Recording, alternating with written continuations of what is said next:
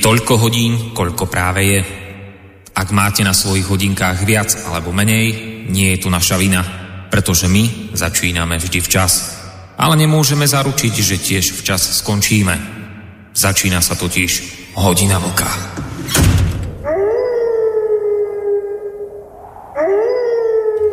Nož tak dobrý večer, vážení poslucháči. Tento príšerne horúci júnový večer k vám prichádzame teda opäť s ďalším dielom relácie Hodina Vlka. To, či bude napokon aj naša dnešná téma tak horúca ako počasie, to sa napokon ukáže už o malú chvíľku. No ale v každom prípade sme radi, že ste takto v závere e, pracovného týždňa dali opäť prednosť nášmu vysielaniu. No a veríme, že sa do tej našej dnešnej diskusie samozrejme aj zapojíte. Nož o čom to dnes bude, aby som bol úprimný, uh, to je ťažko povedať, lebo v tejto chvíli to úplne presne neviem ani ja, lebo to už tak v tejto relácii býva, že sa niekedy viac alebo menej proste odkloníme od hlavnej témy večera, čiže treba povedať, treba povedať úprimne, že aj dnes bude v podstate takou trochu malou neznámou alebo takou lotériou to, kam až nás naše dnešné rozprávanie zaveje. Ja som si ale ako taký prvý výstrel z Aurory, alebo možno taký respektíve nejaký úvod do dnešnej e, diskusie, pre vás pripravil niekoľko článkov, z ktorých by som vám rád niečo odcitoval a potom vám samozrejme vysvetlím, prečo práve tieto články a ako to celé súvisí s tým našim dnešným večerom. Takže poďme na to. Iste ste, vážení poslucháči, v posledných dňoch zaznamenali meno Ivan Golunov. To vám je chlapík, ktorý je v Rúsku zrejme dosť známy, pretože ide podľa toho, čo sme sa mohli v posledných dňoch o ňom dočítať, ide o prominentného ruského investigatívneho novinára, ktorého v týchto dňoch zatkli tamojšie úrady a obvinili ho z toho, že drží a predáva drogy. Tento prípad si všimli samozrejme aj naše médiá. Široko bol e, diskutovaný a rozoberaný. Okrem iných si ho všimli aj v denníku N. No a 9. júna napísal redaktor Mirek Tóda, redaktor denníka N, v tejto súvislosti článok pod takýmto názvom Nenechali ho spať, nedali mu jesť, nemohol zavolať advokáta. Prípad investigatívneho novinára spojil ruské médiá. Poďme si teda z tohto článku Mirka Tódu z denníka N zo pár formulácií odcitovať. Takže, Citujem, všetko sa začalo vo štvrtok v čase, keď slovenský premiér Peter Pellegrini čakal na stretnutie s ruským prezidentom Vladimírom Putinom, aby si s ním urobil usmievavé fotografie. Golúnova naopak čakalo zatknutie a mimoriadne tvrdé zaobchádzanie v, politi- v policajnej cele. Golunov mal schôdzku so svojím kontaktom, keď ho zastavili policajti, ktorí neskôr tvrdili, že ho v jeho v ruksaku našli syntetickú drogu mefedrón. V zápetí prehľadali aj jeho byt, kde údajne našli ďalšie drogy vrátane kokaínu. V sobotu nasledovalo obvinenie z dílerstva drog, ale rovnako tak aj masívne protesty na jeho podporu. Golunovou obhajca obvinil policiu z toho, že počas zatýkania ho v cele zbili.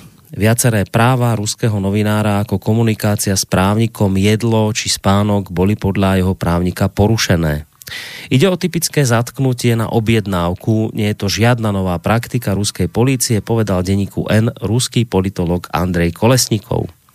Objednali si to generáli FSB, policajti to vykonali, no nikto tomu neuveril. Myslí si aj šéf-redaktor portálu Media Zona Sergej Smirnov, ktorý sleduje politické perzekúcie. Za skoro 20-ročnej éry Vladimíra Putina ide o jeden z mnohých prípadov tlaku proti nezávislej žurnalistike. To, bola, to bolo niekoľko citácií z článku Mirka Todu, denníka N z týchto dní. No a o dva dní na to píše opäť pán Mirek Tóda ďalší článok v denníku N, ktorý nesie názov. Na Váňu našili drogy a nakoniec ho bleskovo oslobodili. Kremel sa zlakol veľkých protestov. Poďme opäť citovať z článku. Golunova prepustili a stíhanie zastavili. Nie je to len gesto solidarity, každý, kto sa postavil za Golunova, sa postavil aj za svoj život a slobodu, hovorí šéfka Human Rights Watch v Rusku. Takú novinárskú solidaritu, aká sa zdvihla po zatknutí investigatívneho reportéra Meduzy Ivana Golunova pre údajné držanie drog, Rusko dávno nezažilo. Aj to zrejme pomohlo. Policajtov, ktorí ho zatkli, suspendovali. Na jeho obranu sa postavili slávne celebrity, prípad kritizovala dokonca aj šéfka Senátu Valentina Matvienková. Začali vznikať playlisty na podporu Golunova, vyhlásili sa už dve protestné akcie na sociálnych sieťach. Sa meno Ivan Golunov riešilo viac ako Vladimír Putin, ktorý je pri moci už 20 rokov. Domáci novinári aj podporovatelia však varujú pred prehnanými očakávaniami. Ešte pred prepustením novinára hovorili, že úspechom vôbec bude, ak sa jeho právnikom podarí oslobodiť ho z domáceho väzenia. Nie je to ešte žiadať potrestanie tých, čo to na ňo zrejme našili a riadne vyšetrenie prípadov, na ktorých novinár Golunov pracoval. E, tak, ako sa to na Slovensku deje v prípade vraždy Jana Kuciaka, ktorý sa venoval prepojeniu korupcie na najvyššie vládne kruhy. Nielen Golunovovi, kolegovia v Meduze, ktorá má sídlo v lotišskom exile, boli od začiatku presvedčení, že jeho prípad je vyfabrikovaný a je v skutočnosti pomstou za jeho dôkladnú investigatívnu prácu. Už pri jeho zatknutí sa porušili jeho základné ľudské práva. Golunov ale aj Navalny si myslia, že novinárovú diskreditáciu a zatknutie si objednali ľudia z ruskej tajnej služby FSB, napojení na pohrebný biznis v Moskve. Išlo o jednu z kaus, na ktorej Golunov pracoval. Takže máme tu, vážení poslucháči, z toho, čo som vám prečítal, očividne prípad hm, ruského novinára, ktorý odhaľuje pravdu a bol za toto svoje počínanie kruto potrestaný. O tom, že ide o svinstvo, ktoré sa mu udialo, nie je naozaj pochýb. A je naozaj skvelé, že sa o tomto prípade hovorí. Je fajn, že vznikol tlak ulice, dokonca aj tlak médií, ktorý pomohol v boji s nespravodlivosťou e, v tomto prípade. Myslím to, čo teraz hovorím úplne vážne, e, vôbec nie nejak ironicky. Takže o tom nie je žiadnych pochyb. No ale teraz sa posuňme trošku ďalej. Popri mene Ivan Golunov iste poznáte aj meno Julian Assange. Nebudem vám tohto chlapíka z Wikileaks nejako bližšie predstavovať, lebo veľmi dobre viete, o koho ide. Skúsime si teraz pre zmenu pozrieť, ako o tomto bojovníkovi referoval ten istý denní gen. V tomto prípade zamerajme našu pozornosť na dva články britského novinára Edvarda Lukasa, ktoré sa na denníku N objavili 6. respektíve 17. apríla minulého roka. Opäť budem citovať len niektoré pasáže, nie celý článok. Takže 6. apríla vychádza článok pod názvom Assange a jemu podobní podporovali nesprávnu stranu – ako sa v článku ďalej uvádza, zakladateľ Wikileaks nás presvedčal, že nepriateľom sú USA, ale nakoniec sa ukázalo, že v skutočnosti sú to Rusy a Facebook. Beda ľahkoverným, pretože budú sklamaní. Len pred 5 rokmi bol život veľmi jednoduchý. Julian Assange a Edward Snowden boli hrdinovia obraňujúci slobodu a súkromné jednotlivca proti zasahovaniu zo strany všemocnej štátnej moci. Naopak, západné spravodajské služby predstavovali arci zloduchov, ktorí bezohľadne špicľujú všetkých a všetko, pričom sa nikdy nezodpovedajú. Severoatlantická aliancia bola anachronizmom a obavy z Ruska vyjadrovali len nevyliečiteľní kuvici. Facebook predstavoval úžasný spôsob, ako zdieľať informácie a udržiavať nás v kontakte s priateľmi. Antisemitizmus bol zlý, podobne ako Izrael – dnes ale vyzerá všetko o dosť komplikovanejšie. Hostitelia pána Assangea na ekvádorskom veľvyslanectve v Londýne mu zablokovali prístup k internetu po tom, čo zverejnil sériu tweetov, kde implicitne podporil ruský prístup po útoku nervovo-paralytickým plynom v Salisbury.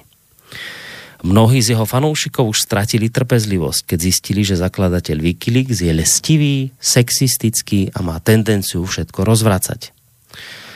Ale aj keď dáme jeho osobné kvality bokom, treba povedať, že ani jeho organizácia, ktorá si dala za cieľ vnášať svetlo do temných zákutí sveta, už dlhší čas nevyzerá ako bašta integrity. Jej reputácia upadla potom, čo sa prevalila jej úloha v očierňovaní Hillary Clintonovej a v snahe pomôcť volebnej kampani Donalda Trumpa. Tak a po týchto niekoľkých citáciách pridám ešte článok z toho istého denníka N zo 17. apríla uh, od toho istého redaktora, ktorý nesie názov Assange poháňal narcizmus a nihilizmus. No a opäť si poďme niečo zacitovať z tohto článku.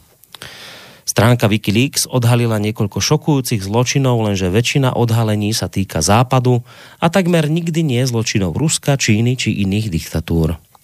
Podobne ako väčšina novinárov inštinktívne sympatizujem so slabšou stranou sporu. Odhaľovanie nepohodlných práv je naším spôsobom, ako sa vyrovnať s nespravodlivosťou života. Preto som v minulosti sympatizoval aj s Wikileaks. Páčila sa mi myšlienka útočiska v kybernetickom priestore pre whistleblowerov, ktorí chcú odhaľovať korporátne či vládne zločiny.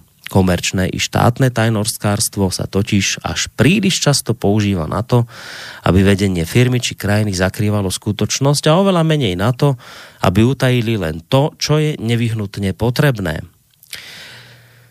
Lenže čím viac som sa o Assangeovi dozvedel, tým menej som mal rád jeho i jeho organizáciu. Skrátka, Spojené štáty sú pre ňoho zlom a preto spolupráca s nimi prináša riziko. Stránka Wikileaks odhalila niekoľko šokujúcich zločinov, lenže väčšina odhalení sa týkala mierneho a legitímneho pokrytectva a nie zločinov. Americká diplomatická korešpondencia, ktorá sa objavila na stránke, napríklad dokázala, že americkí diplomati sú v súkromnej komunikácii chválihodne bystrí a expresívni. Byť whistleblowerom neznamená vyzradiť všetko každému. Etické normy vám bránia vyzradiť informácie, ktoré ste slúbili držať v tajnosti. Najprv musíte vyčerpať všetky iné možnosti a uistiť sa, že keď niečo odhalíte, neublížete tým nevinným ľuďom. Lenže Assange tieto pravidlá porušil. Všetky senzačné odhalenia Wikileaks sa týkali trápností a zločinov západných, najmä amerických spoločností, predstaviteľov a inštitúcií. S výnimkou jedného problematického článku nezverejnila nikdy nič z ruských zdrojov a nikdy nič vážne nepublikovala ani zo zdrojov čínskej, saudsko-arabskej či iránskej vlády, alebo zo zdrojov podobne tvrdých režimov. Vždy sa zamerala, teda Wikileaks, len na pokritectvo západu. Už tak, tieto články z denníka N od pána Edvarda Lukasa, ktorí sa na denníku N objavili, sú síce dlhšie, ale z toho mála, ktoré som vám ocitoval, je vám iste podobne ako mne zrejmé, že Julian Assange nie je rovnaký bojovník ako Ivan Golunov. Kým ten prvý, teda Assange, je v podstate lotor, ten druhý, teda Golunov, je hrdina. E, keď už pre nič iné, tak minimálne preto, lebo Golunova dobili a týrali. No a teraz otázka, že týrali a bíli aj Assangea? Už tak napríklad taký osobitný spravodajca OSN pre problematiku mučenia Nils Melzer, ktorého citovala agentúra Reuters, tvrdí, že zakladateľ Wikileaks Julian Assange je dlhodobo vystavovaný psychologickému mučeniu, ktoré má podobu intenzívnej očierňovacej kampane. Citujem. Pána Assangea už niekoľko rokov zámerne vystavujú nehumánemu alebo ponižujúcemu zaobchádzaniu a trestaniu, ktoré majú čoraz krutejšie podoby. Kampaň voči tomuto známemu austrálskému whistleblowerovi podľa spravodajcu OSN vedú nielen médiá a sociálne siete, ale aj predstavitelia justície a politici v Spojených štátoch amerických, Británii a v poslednom čase aj v Ekvádore. Nils Melzer, švajčiarsky profesor práva a nezávislý expert, navštívil Assange 9. mája v prísne stráženej londýnskej väznici Belmarsh, kde si odpikáva 50-dňový trest za porušenie podmienok prepustenia na kauciu. Na tomto stretnutí boli prítomní aj dvaja zdravotníckí experti, ktorí sa špecializujú na obete mučenia a zlého zaobchádzania. S Assangeom absolvovali rozhovor a dôkladne zhodnotili jeho zdravotný stav. Podľa Melcera dospeli k záveru, že zdravie Juliana Assangea vážne poškodila dlhoročná nepriateľská kampaň voči jeho osobe a okrem telesných ochorení sa u neho prejavujú aj symptómy charakteristické pre dlhodobé psychologické mučenie. No a keď to človek tak číta na tom internete, tak sa tak pýta, že a prečo vlastne sa rovnako výživný článok o psychologickom a zrejme aj fyzickom mučení Assangea neobjavil na denníku N, tak ako sa objavil takýto článok v prípade pána Golunova. No a ešte čeresnička na záver. Nils Melzer poskytol rozhovor britským televíziám BBC a Sky, v rozhovore dokázal svoje tvrdenia o tom, že zakladateľ Wikileaks Julian Assange v britskom väzení je mučený, ale ani jedna z týchto televízií tento rozhovor nezverejnila. My sme sa včera dozvedeli, že britský minister vnútra Said Javid súhlasil s tým, aby bol zakladateľ webovej stránky Wikileaks Julian Assange vydaný na trestné stíhanie do Spojených štátov amerických. Aj keď treba dodať, že o tom jeho vydaní bude samozrejme teraz rozhodovať britský súd. A teraz som čítal, najnovšie vyšla pred chvíľou správa o tom pár hodín dozadu, že teda bude sa tým súd zaoberať niekedy v roku 2020. No ale tak sa natíska otázka, no a kde je teda znepokojenie našich médií v súvislosti s takýmto vývojom udalosti ohľadom Assangea? Spravodajca OSN, ktorého som tu citoval, vyjadril už v minulosti znepokojenie nad tým, že 47-ročnému Assangeovi hrozí vydanie do USA, kde by mu mohli uprieť právo na slobodu prejavu, na, sprav- na spravodlivý súdny proces a na ochranu pred neludským a znevažujúcim zaobchádzaním. No a naše veľké médiá buď mlčia, alebo ak nemočia, tak nás ubezpečujú, že Assange je v podstate lotor, ktorý si tento trest zaslúži. My tu, vážení poslucháči, plačeme dlhodobo nad svetom dvojakých metrov a vidí sa mi to tak, že my dnes večer budeme mať zase raz ďalšie dôvody pre tento plač, pretože sa pozrieme podľa všetkého nielen na to, čo sa aktuálne deje aj okolo tohto Lotra Assangea, ale vrátime sa možno aj k Millerovej správe o zásahoch, zásahoch Ruska do volieb v Spojených štátoch amerických a uvidíme nakoniec ešte kam nás to, ako som už spomínal, dnes záveje. Ale skôr ako privítam môjho parťáka, chcem povedať, že to bol práve on, kto ma vlastne inšpiroval e, k tejto dnešnej úvodnej úvahe, respektíve k tomu porovnaniu prípadov Golunov a Assange teda k porovnaniu toho, ako o týchto dvoch ľuďoch referujú naše mainstreamové médiá. Uh, a viem dokonca, že, že chystá k tejto téme nejaký článok, takže sa mu hneď ospravedlňujem, že som ho takto trošku obehol, keďže som vedel, že niečo takéto chystá. Tak a, a zároveň mu samozrejme ďakujem za taký ten prvotný impuls v rámci dnešnej, dnešnej relácie. Nuž, viete, o kom je reč. Samozrejme na Skype linke vítam Vlčka, zakladateľa portálu Eh, kosa a zároveň človeka, ktorý ho dodnes prevádzkuje. Vočko, dobrý večer ti prajem.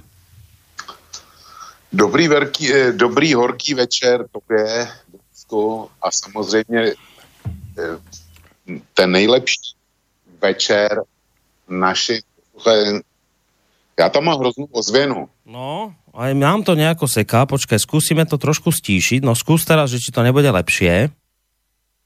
Tak ještě jednou dobrý večer tobě, dobrý večer všem posluchačkám a posluchačům Slobodného vysílače, ať už jsou nás země kouli kdekoliv.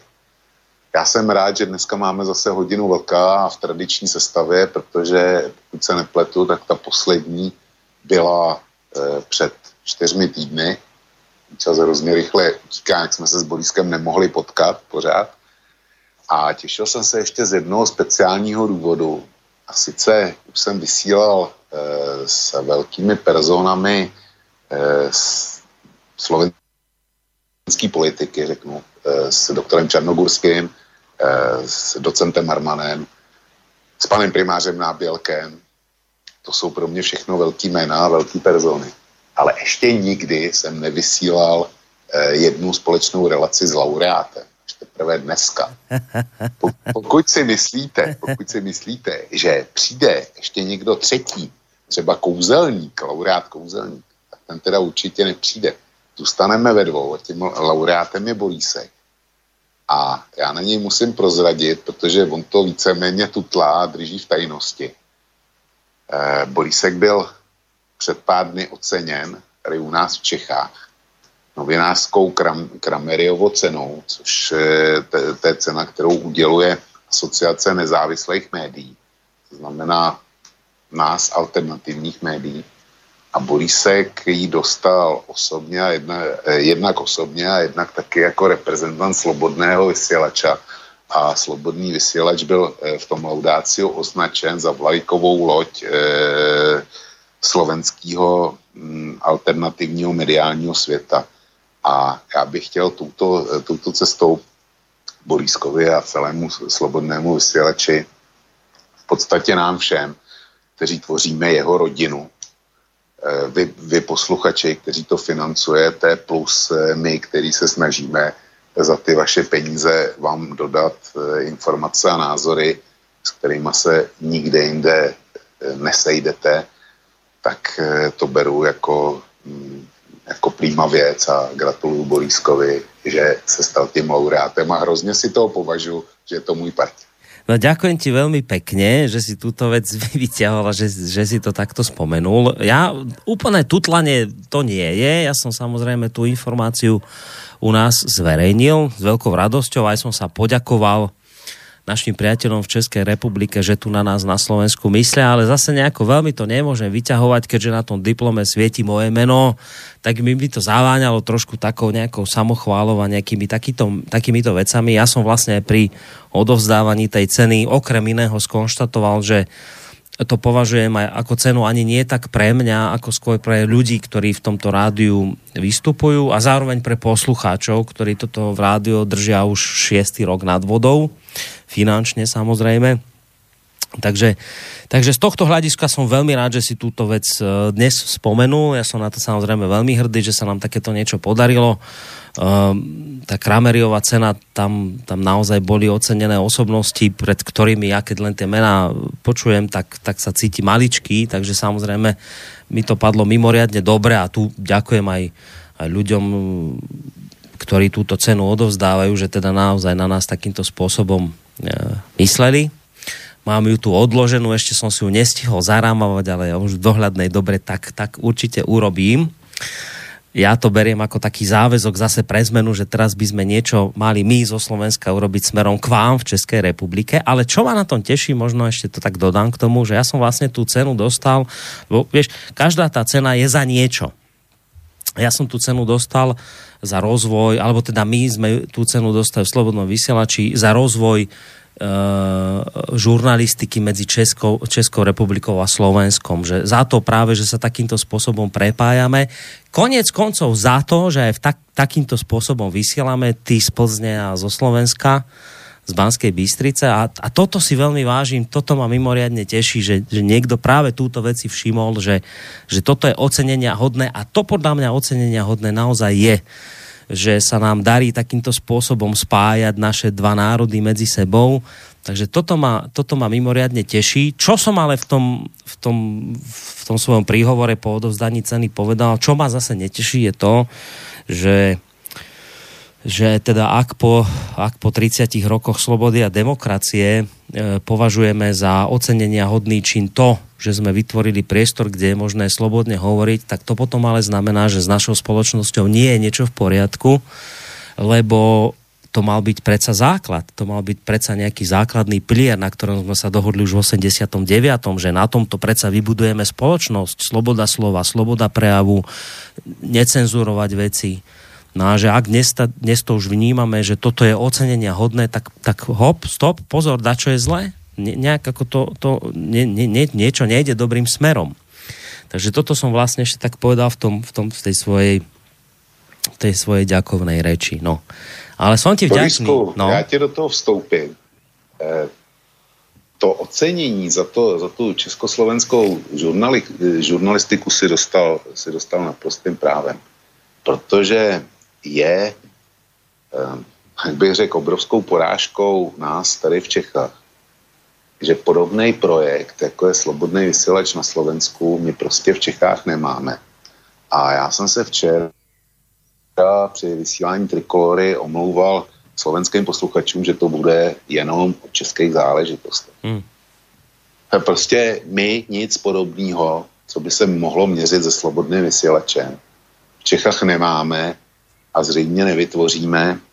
A e, jestliže vy děláte práci pro Slovensko, pro informování mimo hlavní proud, já si myslím, že ještě, ještě zaslužnější práci děláte směrem do České republiky. A e, to je, to, máš pravdu, po 30 letech budování demokratické společnosti debaklem té společnosti, že e, v podstatě v poloilegalitě nebo, hmm. nebo na okraji, na okraji hm, legálního přístupu působí slobodný vysílač a bojuje denně o svou existenci, ačkoliv Eh, by svobodný spravodajství mělo být normální. Hmm. Ale katastrofický k tomu je, že v Čechách je to stejný. A e, ta e, informovanost na hranici e, legálních možností je vlastně dělaná, dělaná prostřednictvím tého slovenského projektu. Hmm. Čili e, to je to si prostě cenu, cenu zaslouží. No, ja tak pozri, aby sme, dobré, aby sme boli úplne ako objektívni, treba povedať, že vy tam nejaké svoje projekty máte. O ich kvalite samozrejme môžeme diskutovať. Mňa si v tejto chvíli naozaj neprislúcha hodnotiť to, do akej miery sú tie médiá nezávislého charakteru, ktoré tam máte, kvalitné alebo nekvalitné. Len teda som považoval za potrebné povedať, že niečo teda v tomto smere aj u vás vzniklo, ale, ale zároveň dodávam, že ja tieto médiá nesledujem, takže neviem, do akej miery sa im podarilo rozbehnúť takú nejakú spoluprácu Česko versus Slovensku. Ale za seba viem povedať, za nás, že my samozrejme na tejto, na tejto spolupráci trváme a chceme ju do budúcna ďaleko viacej rozširovať ono to nejde až tak jednoducho, lebo samozrejme všetko je o peniazoch a o tom, že uh, musíte aj tých ľudí zohnať, takže, ktorí by boli ochotní vystupovať, takže tam je to iste pochopiteľné, že to sa nedá urobiť zo dňa na deň, ale čo viem slúbiť je, že jednoducho v tomto nastupe, tom, nastúpenom trende ísť, určite chce, chceme pokračovať a chceme to prehlbovať ešte ďalej, aby slobodný vysielač bol naozaj československý alebo slovensko-český projekt. Uh, toto by som si veľmi prial, to nie je nič tajné, hovoril som to aj v mnohých bilančných reláciách, no do akej miery sa nám to podarí, to, to uvidíme, ale vravím, aj toto ocenenie, ktoré sme dostali, tak je takou veľkou satisfakciou za to, čo tu robíme.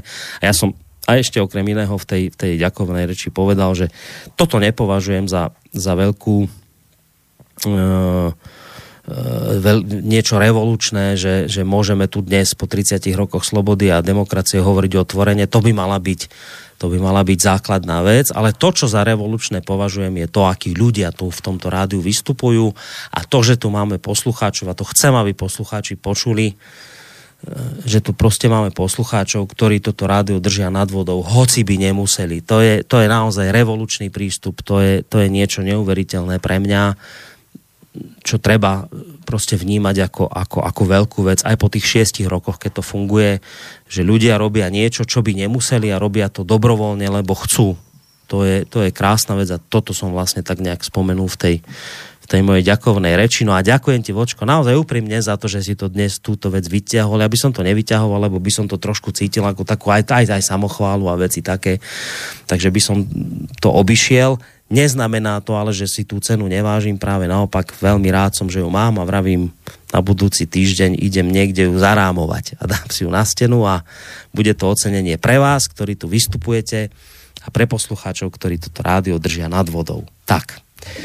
Borísko, já jsem to vytáhl právě proto, že jsem věděl, že ty by si o tom mlčel, víš, takže to, to byla jasná zpráva. Ty ma už, počkaj, ale ty už ma riadne poznáš za tie roky, sa mi vidí. No to víš, že jo.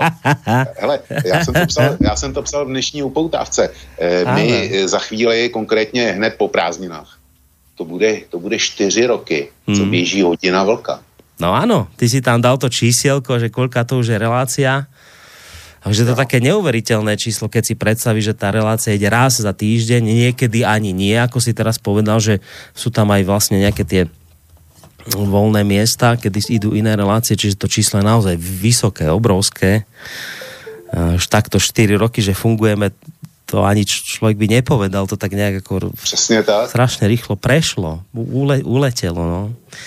no tak a dnes, dnes je to kolkátka? Já jsem, se, já jsem se taky díval, dnes asi 134, ale já hm. jsem se díval, když jsem v tom archivu byl, tak jsem se díval na uh, počet poslechů při první relaci. A jestli se nepletu, taky bylo 120. No a dneska, dneska, když se podívám, ta poslední, ta po, poslední hodina vlka, ta byla bez tebe, ta má, ta má malou poslechovost. Já si, já si namlouvám teda, že to bylo proto, že do archivu byla, byla daná až eh, v pondělí, v pondělí ráno, eh, takže ztratila ty dva nejlepší a nejstahovanější dny, takže hmm. tam je necelých pět tisíc, ale jinak, když se podívám, tak jako e, pětimístný číslo není žádný problém. Tu no. 10 tisíc, tu 19 tisíc poslechů z archivu. Hmm. Když jsme začínali na těch 120 tisící, 120 kouscích, tak e, jo, asi, asi to má smysl. No nie, asi, tu zase ja musím povedať vec, ktorú by sa zase pre zmenu ty nepovedal, že si proste výrazná osobnosť tohto rádia, ja som veľmi rád, že ťa tu máme a relácia Hodina Vlka patrí dlhodobo medzi najpočúvanejšie samozrejme po reláciách s pánom Harabínom, teraz aj po reláciách s pánom Mečiarom, zároveň aj po iných reláciách samozrejme vo večernom čase. Takže toto zase musím ja za teba povedať, lebo toto zase viem, že by si nehovoril ty, ale ale je to tak, že jednoducho toto je jedna, jedna z takých, dalo by sa povedať, vlajkových lodí tejto relácie. Ak, ak tí ľudia tam nás označili za vlajkovú loď main, e, alternatívy na Slovensku, čo si osobne nemyslím, ale vďaka, tak túto reláciu iste môžeme s tebou považovať za istú vlajkovú loď a samozrejme aj popri tých iných, takže tu zase patrí aj vďaka tebe. No. A keď sme sa už takto vzájomne pochválili, tak môžeme samozrejme pochváliť. Tak, tak môžeme, môžeme to zabaliť na dnes. Nie, inak, inak naozaj, toto ešte dobre, že vidíš, sme sa k tomu dostali. Sme sa tak e, s vočkom dohodli, a to už je smerom k vám poslucháčom, že dnes by sme to ani nejako veľmi ne, nenaťahovali. Asi ostaneme v rámci tej, toho dvojhodinového rozmedzia. Samozrejme, ono vždy záleží od, od poslucháčských e, otázok a a zapájania sa. Ak by bolo nejaké výrazné, tak samozrejme potiahneme, ale, ale tá horúčava je, je príšerná, tak sme si povedali, že dnes by sme aj vzhľadom k tomu, ako to, ako to vonku vyzerá, tak na Slovensku, ako aj v Českej republike, že by sme to skôr udržali v mantineloch tej, tej dvojhodinovej e, relácie. No ale to znamená, čo som spomínal, samozrejme, že ono sa to môže natiahnuť podľa toho, ako budete vy reagovať. A to je pre mňa mostík k tomu, že chcem samozrejme povedať, že budem veľmi rád, ak sa do našej dnešnej diskusie zapojíte. Ona bude asi taká trošku voľnejšia aj z toho dôvodu, k ktorému sa o malú chvíľku dostanem, ale ešte predtým teda poviem, že ak budete mať chuť e, sa zapojiť, tak e, tie možnosti sú hneď tri buď mailovo na adrese studiozavináčslobodnyvysielac.sk telefonicky na čísle 048 381 0101 no a potom je tu možnosť aj reagovať cez našu internetovú stránku, e, keď si kliknete na zelené tlačítko otázka do štúdia. Keď hovorím o tom, že tá relácia by mohla byť taká voľnejšia, my dnes v podstate nemáme nejakú úplne jasnú, konkrétnu tému, ktorej sa chceme venovať a to z toho dôvodu, lebo sme mali pocit, že nič také nejaké zásadné, dôležité, veľké, jednoznačné sa nedeje. Konec koncov, ty si to vlastne aj tak uh, napísal v tej uputávke k dnešnej relácii. Budem ťa citovať, že E, to je týždeň, kedy vysielam, že tentokrát vysielam radšej ako kedykoľvek inokedy a to z iracionálneho dôvodu, že nemáme, nejaké, nemáme nejakú dominantnú tému, čo znamená, že svet, hádam, nestojí pred nejakou aktuálnou ťažkou krízou, ale zároveň dodávaš, písal som tieto riadky včera o, do poludnia, takže v dobe, kedy to čítate, môže byť všetko úplne inak. No, a ja sa obávam, vočko môj, že to úplne inak, trošku aj naozaj inak môže byť. A neviem, či nestojíme pred nejakou akútnou, ťažkou krízou. Idem už sa trošku posunúť do našej relácie. Nejdem k tej hlavnej téme, ktorú som mm, spomínal v tom úvodnom slove, ale začnem niečím iným, aktuálnym. Asi už podľa mňa tušíš, kam budem mieriť. Uh, podľa mňa si iste zaregistroval podobne ako poslucháči, že včera došlo k útoku na dva ropné tankery v Ománskom zálive.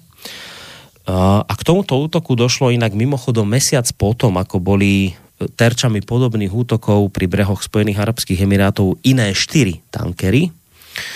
No a podobne ako vtedy, pred tým mesiacom, tak aj teraz obvinili z tohto útoku Spojené štáty Irán, ktorý naopak samozrejme tieto, tieto obvinenia popiera. Uh, k tomuto došlo včera, k tomu útoku. Ten, ten aktualizačný moment v celej tejto správe je v tom, že Spojené štáty americké dnes ráno zverejnili uh, čierno-biely video záznam. Môžete si ho pozrieť aj na našej stránke a na našej facebookovej stránke, lebo sme to zazdieľali. No a tento čierno videozáznam má zachytávať príslušníkov iránskych revolučných gárd, ktorí majú podľa Spojených štátov odstraňovať nevybuchnutú, nevybuchnuté námorné míny z jedného z týchto dvoch ropných tankerov, ktoré boli, ktoré boli zasiahnuté.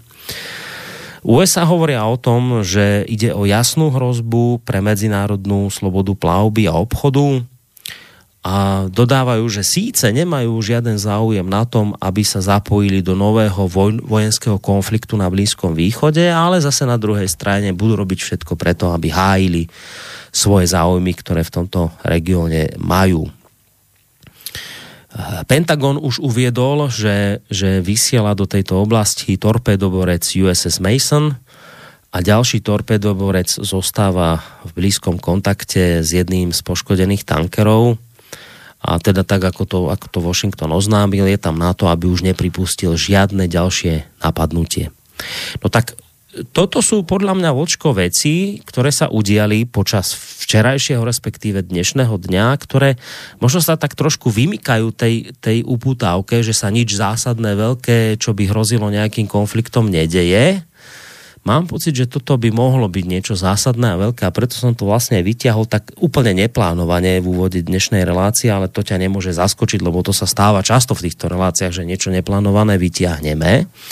No tak ako to je podľa teba? Je toto, je toto vážne, čo sa deje momentálne, alebo je to len nejaká ďalšia, nejaký ďalší konflikt v mozaike tých konfliktov, ktoré sa tam deje a podľa teba tomuto nejakú špeciálnu veľkú pozornosť netreba momentálne e, dávať. No, Blízký východ, e, to není e, nic originálního, co řeknu dál. Blízký východ je prostě jeden velký sud prachu. To je, e, to je záležitost trvalá a já si myslím, že po dobu našich životů, teda speciálně, co pak mýho, ale, ale tvýho, asi to prostě jinak, jinak nebude. A e, jestliže něco sud střelného prachu, tak každý jiskření v jeho e, blízkosti je prostě vážná událost. To je, aspoň já tu situaci vidím takhle. Nicméně e, řešíme otázku, kdo je ten, kdo si s těma sirkama to e, sudu střelního prachu tak, hraje. Presne tak. No a tohle, tady jsme odkázaní na velmi sporý zprávy. Co je nesporný, je, že ty tankery z před dvou měsíců, i ty tankery ze včerejška, prostě poškozený byly. Nikdo se nepřiznal k těm prvním atentátům, nikdo se nepřiznal k těm včerejším atentátům, Víme, že Spojené státy, Saudská Arábie a tuším, že, že i Spojené arabské emiráty ukázali na Irán. A takisto aj Víme Veľká to, Británia. E, Veľká Británie, jasně. A e, víme taky, že Irán to popřel v obou dvou případech. Mm-hmm. To, jsou, to jsou fakta, e, na který si můžeme sáhnout. A tím, tím ta fakta taky končí. A místo toho nastupuje interpretace podle toho, je, jakou kdo má politickou preferenci. Ti, kteří vyznávají linii Spojených států, podporovatele Saudské Arábie, je zvláštně, e, zajímalo by mě, co napíše Deník N, protože e, v tom článku e, o Assangeovi je přece konstatováno, že Assange se provinil tím, že nepsal, eh, nepsal nic špatného o Rusku, o Číně a taky o Saudské Arábii. Tak by mě zajímal, zajímal názor komentátora pana Tohody, jak, jak to vidí, když Saudská Arábie ukazuje dneska na Irán. Jestli teda Saudská Arábie už je pro něj zase dobrá, protože ten Irán je věč, většině špatný. No a pak je, pak je samozřejmě interpretace antiamerikanistů, kteří říkají ne, ne, ne, to je další provokace ve smyslu důkazů e, před druhou válkou v zálivu, kdy e, americký zástupce v OSN Colin Powell ukazoval nezvratní důkazy o tom, že, že Irák má zbraně hromadného ničení a že se je chystá použít. E, jak si, a ti tímto způsobem ukazují na Spojené státy. Borisku, já to nevím, já jsem to video viděl, já jsem dokonce i na německých kanálech četl, eh, četl rozbor toho videa a eh, tam se píše něco ve smyslu, co na tom videu je eh, v pořádku. To video údajně zachycuje ten japonský ta- tanker. Oni to řeší na základě nástaveb a, a nějakých detailů té lodě, tak říkají ano, to je, ta, to je ten japonský tanker. Potom se zabývají tím e, útočným člunem, říkají ano, to je člun toho a toho typu, který byl tehdy a tehdy představen při, e, při přehlídce námořních sil e, republikánských gard e, v, nebo revoluční gard e, Iránu e, v takové v tom a v tom e, iránském přístavu. Jo, tak říkají, to je, to je v pořádku.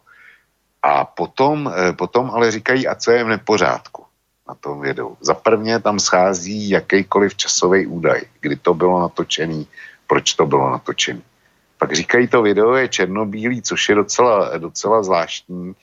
E, zejména dneska je možný, že to teda bylo, nebo je pravděpodobný, že to bylo natočeno z dronu. Nicméně na drony, který e, používají Spojené státy, k eh, výzvědní činnosti nebo k monitorovací činnosti, je to video ve velmi špatné kvalitě. Jo. A e, já si říkám, do, eh, čili tam to video, e, jak si i na německých seriózních kanálech je e, zkoumáno dneska, není akceptováno jednoznačně, pokud, je, pokud vůbec akceptováno je Jo. Já z toho, z toho eh, co jsem četl, tak eh, bych to viděl jako jeden velký otazník. Žádný jednoznačný eh, konstatování, ano, Irán je vinen. K tomu si dodej, k tomu si dodej další věci, které jsou. Eh, ten zásah byl, byl vedený proti norskému a japonskému tankeru. A proti japonskému tankeru byl veden v době, kdy Eh, Irán navštívil a s jeho nejvyššími představiteli jednal japonský premiér. Tak ty máš pozvanýho japonského prezidenta, ale stejný den hmm. zaútočíš na loď týdle země. Hmm. To je jeden velký otazník. Druhý velký otazník. Irán, Irán je v mezinárodní izolaci a ve velmi těžké ekonomické situaci. To je bez zesporu. A asi mu bude postupně docházet kyslík, eh, ten ekonomický kyslík, čím dál tím víc. On potřebuje spojence a co, co nepotřebuje určitě, je velká válka se Spojenými státy, protože tu jasně musí prohrát.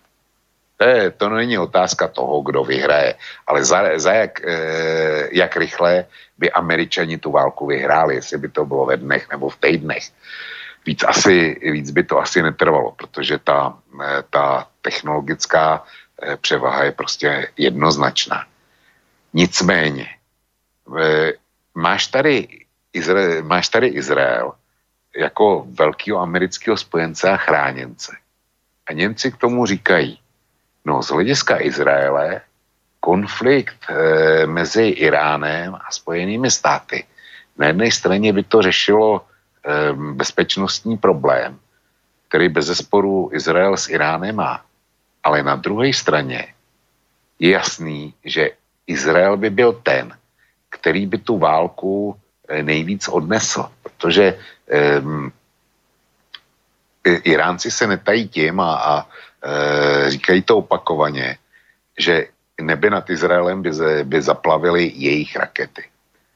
A nemusí to být jenom, jenom teda hmm. raketový potenciál e, iránských ajatolá, ale asi daleko víc ško, škody by napáchaly raketový útoky Hezboláhu e, z e, Libanonu, protože podle obecně dostupných údajů by mají minimálně 100 tisíc raketových střel. A jakkoliv eh, Izrael má pravděpodobně vůbec nejlepší protiraketovou obranu na světě momentálně, což jsou ty dva systémy Iron Doom a eh, Davidův Prak, který už, už ukázali, že opravdu, opravdu fungují naprosto precizně, tak 100 eh, tisíc raket, to je takový množství, který by vyčerpalo každou proti, proti raketovou obranu a Izrael by utrpěl zcela nezbytně velikánský škody. Jo, čili, čili ani Izraeli se to, se to zrovna e, asi nějaký ten konflikt hodit nemůže. A teďko Irán, pokud by to podnikl ty útoky a stál za nima, tak e, by podnikal v podstatě sebevražednou misi. Jo, a ví to. Na druhé straně na druhé straně proti tomu stojí eh, vyjádření minimálně dvou ministrů Irán, současné iránské vlády, který já jsem, já jsem viděl, jak říkají do kamer eh, to, že pokud Irán nesmí vyvážet naftu, tak oni si ponechávají obci na uzavření hormuzského průlivu. E, že když nesmí vyvážet naftu oni, tak eh, nevidí důvod, proč by měli vyvážet eh, jaksi ostatní rop, eh, ropní státy v Perském zálivu. Jo. Čili iránská vláda říká, my jsme připraveni toto eventuálně udělat. A teď si to slož. Já, já prostě se bráním tomu interpretovat cokoliv podle svýho politického vidění a podle svých politických preferencí, protože hm, potvrzování vlastního názoru, když se snažím dobrat pravdy, je o ničem. To je prostě ten, ten eh, nejhorší postup, který můžeš zvolit. Mm-hmm. Jo, aspoň, aspoň já prostě mám tohle, tohle nastavení a nehodlám z, něho, nehodlám z něho uhnout. Ale my nemáme a obávám se, že nebudeme mít dost faktů na to, aby jsme řekli s určitou mírou pravděpodobnosti, je to Irán, není to Irán, Eh, prostě Irán je dneska možná už na tom tak špatně, že je odhodlaný pokusit se uzavřít hormuzský průliv. Ale musí vědět, že když to udělá, tak prostě válka se Spojenýma státama je nevyhnutelná a jestliže je nevyhnutelná, tak stejně nevyhnutelná je porážka, kterou utrpí. Hmm. No, Ríman Cicero vo svojich tých, keď, keď mal nejaké tie súdne spory a jednania, tak kládol tú otázku, ktorá je dnes samozrejme veľmi známa, často, často používaná, že kví bono, v, v čí prospech sa veci dejú. Bez ohľadu na to, že máš nejaké politické preferencie, ja si najlepšie klási túto otázku, že či by, či by to, čo sa udialo, bolo uh, či by to vyhovovalo Iránu. Či, či práve Iránu teraz vyhovuje takéto niečo, taká tá nejaká, nejaká komplikácia.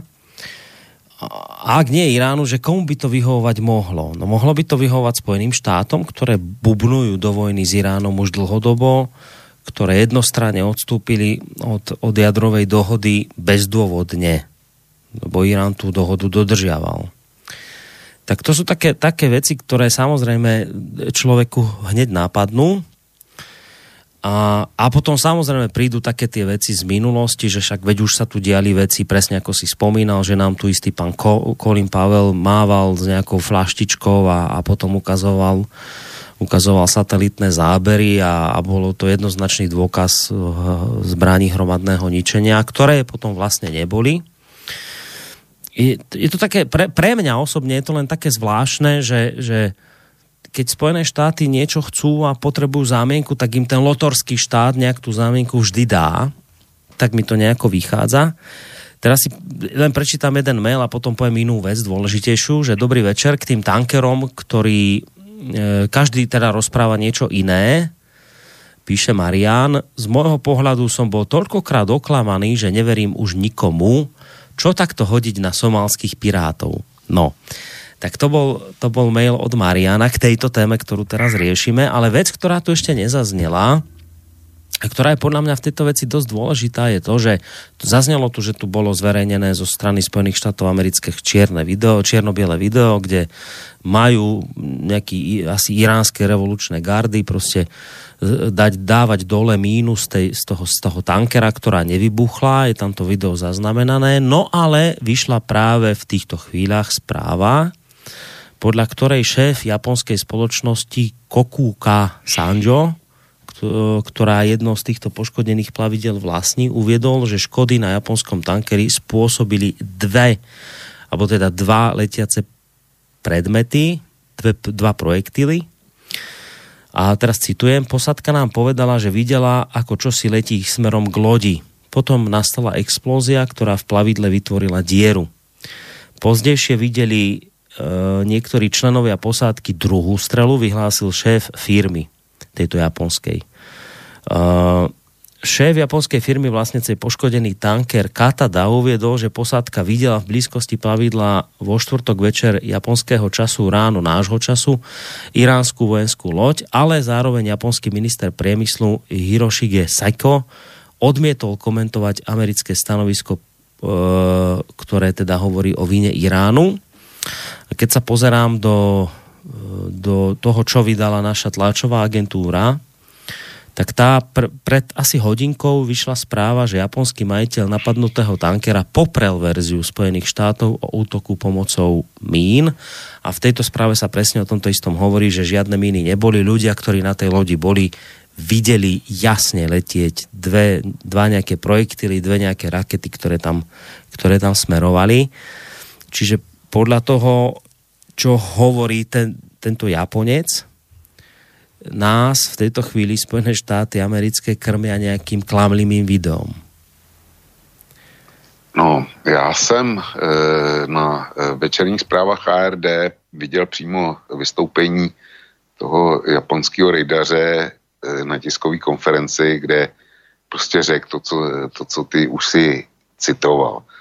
Víš, Borisku, já já prostě nevím, ano, tohle, tohle řekl ten japonský rejdař a velmi pravděpodobně eh, to má o co si opřený, o co si hmatatelného. Eh, já si myslím, že až ta eh, loď dojede do, na opravy do loděnic, takže se najdou nějaký fragmenty eh, toho, co vybuchlo. Jo, jestli to je e, mina, určitě bude mít jiný, jinou charakteristiku a, a zůstanou po ní jiný zbytky než e, raketa nebo, nebo eventuálně dělostřelecký pro, projektil. Jo. A v té loděnici doufám teda, že to, že to najdou, že to nebude zničený e, požárem, který teda následoval. E, ale ty říkáš, e, ty si kladl tu, tu e, starou otázku po hledání hmm. motivu nebo pachatele, v čí prospěch. Jo. Hmm. Je to klasika. A já si, e, já mám jednu informaci, kterou ty nemáš. Hmm. Spra, spravodaj německoprávní ARD z Washingtonu, když to komentoval, tak jako mluvil o tom, jestli válka jo nebo ne. A říkal, ano, jsou jestřábové, konkrétně Pompeo nebo Bolton. Eh, kteří by válčili a mají poměrně velké, velkou šanci u prezidenta Trumpa. Na druhou stranu je řada těch, kteří jsou proti válce a e, musel by k ní dát souhlas kongres. A tam to momentálně na většinu nevypadá. E, nehledě k tomu, to tolik teda ten, ten německý zpravodaj a já k tomu dodávám. E, když se probereš historií obou posledních válek v zálivu, ta kampaň by musela být stejně, minimálně stejně velká, stejně připravená. Aby si schromáždil dostatečný úto, útoční síly, pokud, pokud chceš vést masivní válku, tak na to budeš potřebovat minimálně půl roku. půl roku e, soustředování sil a, a opravdu asi ten souhlas kongresu. A to hmm. není žádná legrace. Samozřejmě, že teda je možný zautočit e, raketama, tak jak to Spojené státy dělají. Samozřejmě, že je možný zautočit letecky. Ale co dál? Irán prostě není Afganistán. Jo. To je, to je pro, e, země, která má, já nevím, jestli má 100, 100 milionů nebo 80 milionů obyvatel, ale je to prostě regionální velmoc, která má taky nějakou vojenskou sílu. Hej, prostě velká krajina. A, no. e, v, velká krajina, hmm, jo. Hmm. A tu nemůžeš porazit jenom leteckým bombardováním. To prostě nejde. Nehledě k tomu, že e, šítský milice jsou v Libanonu, šítský milice jsou v Iráku, šítský milice jsou e, v Sýrii a e, asi by to nastartovalo velkou válku na arabském poloostrově jako takovou, protože Irán, když by byl takhle přitlačený do kouta, no, tak už by opravdu neměl, neměl co ztratit a pokusil by se hormuzský průliv eh, zablokovat určitě, což by podvázalo eh, světový export ropy. Mm. Jo. A e, tam by západní svět taky utrpěl. Čili e, e, bude mít opravdu z toho Amerika takovej prospěch, já, já, to, já to nevidím. Já, mně vychází, když teda půjdu po tom, kdo by z toho určitě měl prospěch, mm. z něčeho takového, tak mě z toho vychází pouze, eh, pouze všechny ty eh, království na arabském poloostrově, to znamená především Saudi, ale taky, taky eh, eh šejchové z Emirátů, Abu Dhabi a podobně, eh, z Kataru. To by byly ty praví vítězové a tady já bych hledal toho, kdo by z toho konfliktu měl prospěch. Určitě, určitě ne Izrael, pokud by Irán nebyl poražený na hlavu. Určitě e, Spojené státy e, po zkušenostech, který, e, který e, udělali v posledních dvou dekádách e, se svýma vojenskýma dobrodružstvíma právě v tomhle regionu, já si nejsem, jestli by byli vítězi. Jasným poraženým, jasným poraženým a velkým poraženým tohoto konfliktu by byla Evropa. Hmm. Protože válka v Iránu by znamenala další exodus eh, milionů a možná desítek milionů Iránců směr Evropa. Kam by se měli vetnout? To je, to ty prostě by následovali, ty by udělali to, co už tady bylo. Prostě hmm. směr Turecko a Evropa. Čili já, vidím, já vidím v podstatě samý poražený s výjimkou Saudů když to zkrátím. No ja som e, čítal, myslím, že to bolo niekde na vašom portáli Českej televízie, rozhovor s jedným arabistom, ktorý teda hovoril, e, tiež si ako nedovolil špekulovať, že kto by to mohol byť a čo, len teda hovoril ako jednu z istôt, že čo to prinesie, bude určite tento konflikt, ktorý sa teraz deje, že on prinesie zvýšenie cien ropy, že, to, že zdražie palivo, že to je jediná istota, ktorá v tejto chvíli je. No a potom dostal otázku, keď teda sa hovoríš o tom, že hľadáme nejaké motívy, motivácie, tak potom dostal otázku, že no dobré, a čo keby to urobili Spojené štáty americké, ktorým to išlo o to, aby takýmto spôsobom zdražela ropa, aby bol väčší záujem o ich uh, drahšiu, drahšiu bridlicovú ropu, ktorej, ktorej sú oni najväčším producentom on na to odpovedal v zmysle, no toto mi príde ako dosť ťažká konštrukcia, ale nemôžeme ju v tejto chvíli vôbec vylúčiť. Tak som si povedal, že aj na toto sa ťa spýtam, že či, by, či, či, či si vieš predstaviť, že takáto motivácia napríklad zo strany Spojených štátov, že takáto forma uh, jednoducho hýbania cien ropy. Vieš, že to, to by mohlo byť niečo, čo by, z čoho by mohli profitovať Spojené štáty americké. Čo by si na toto povedal? Borisku, kdyby, kdyby americká vláda vlastnila nejméně podstatnou většinu těch břidlicových vrtů, který produkují eh, v Americe ropu, tak bych řekl, jo, na tom něco může být. Ale jestliže americká vláda ty vrty nevlastní, e, mají, mají svý soukromý majitele a americká vláda e, získává pouze nějaké daňové odvody, tak mi to e, selským rozumem nevychází, protože taková válka proti Iránu při jeho velikosti ta by stála nepředstavitelný peníze. A americká vláda už dneska, dneska pracuje s obrovským deficitem. Ten deficit eh, to je asi 20 bilionů dolarů, což je nepředstavitelná suma.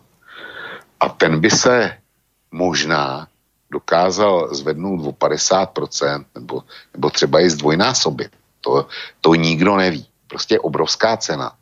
A e, jak si samozřejmě vyšší ceny ropy v Americe znamenají vyšší daňový příjmy. Ale já si nemyslím, že by ty daňové příjmy zdaleka pokryly náklady na válku. A dokonce si myslím, že ani příjmy, daňové příjmy ze zvýšené výroby zbraní a munice. To, e, mně, to, mně to hospodářsky nevychází. Velká válka je vždycky extrémní výdaj e, a extrémní zatížení státní pokladny. Když se podíváš na to, jak hospodařili Spojené státy, jak se vyvíjel e, jejich státní dluh, tak vždy, při první světové válce i při druhé světové válce se dostali bleskově do červených čísel a poměrně dlouho se z toho zpamatovávali a dostali se z toho pouze díky dvěma poválečným konjunkturám. Ale po válce s Iránem by žádná světová konjunktura, kterou by vyplnili eh, eh, producenti ze Spojených států, by prostě nebyla. Ta by tady nebyla. Jo, tak, eh, takže mě tohle, já to nemůžu vyloučit. Nemůžu to vyloučit. Hej, no tak však tak jako ten arabista. No. Ale pravděpodobnost nízká až, až velmi mizivá. No, však toto by fungovalo za predpokladu, že Spojené štáty vedia, že vojna nebude, že do nej to nedotiahnú, len teda sa niečo takéto udeje, aby to, aby to zatočilo s cenami, s cenami ropy a to stačí. Um, a toto inak spomína aj ďalší posluchač maily, že dnes v rádiu hlásili nárast ceny ropy a nárast pohoných mód. Kto z toho profituje, pýta sa posluchač. Čiže túto môže byť také nejaké jedno z vodítok. A mám tu ešte jeden mail priamo na teba od Maria, nie, nie od Martina, ktorý sa pýta, že tak nech dá vočko konkrétne, že podľa, podľa tak nech dá vočko konkrétne, kto to podľa neho je. Tak skúsil no, by si si takú nejakú predikciu, že, že, alebo také nejakú tvoju, tvoj pohľad, že kto to podľa teba naj, najskôr mohol byť? Už si naznačil, že ja, ti to vychádza na ty krajiny tam. Toho, já prostě, já, já nemám dost faktů k tomu, abych, abych řekl, podle mě z toho a z toho důvodu eh, to ukazuje na. Já pouze říkám, že podle toho, co vidím, tak největší prospěch by z toho měly všechny ty ropné monarchie na, Arab, na arabském poloostrově. To znamená Saudská Arábie, eh, Kuwait, Katar, eh, Spojený arabský emiráty z velice jednoduchého důvodu. To všechno jsou země eh, sunnického vyznání, které jsou v kontrapozici vůči, eh, vůči eh, vyznání šítskému jehož hlavou je, eh, je Teherán, jo. Je, je, je Irán. Čili jim by se porážka, vojenská porážka nebo totální izolace Iránu hodila víc než, víc než eh, komukoliv jinému. A úplně ideální je eh, bojovat eh, se svým nepřítelem prostřednictvím někoho úplně jiného, kdo ponese ztráty na životech hmm. a finanční náklady. Hmm.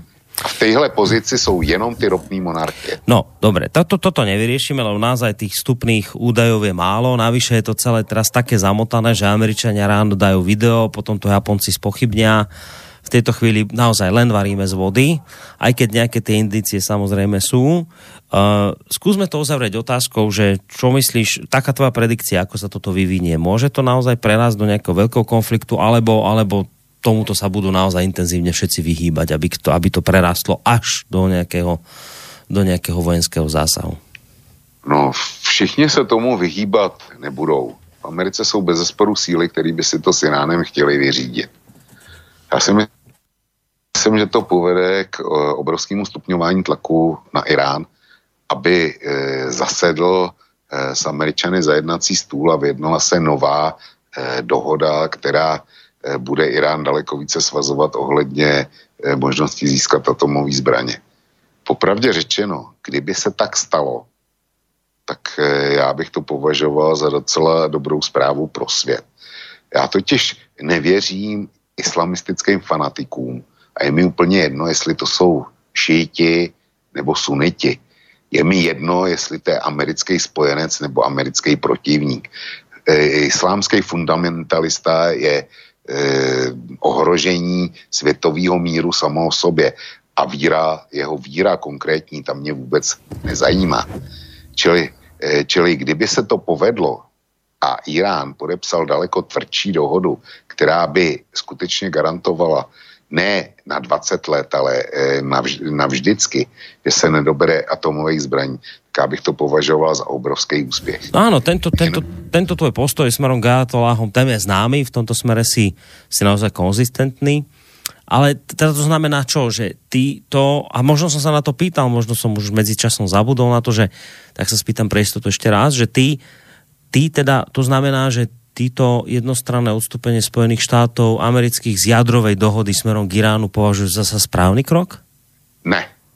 Ne.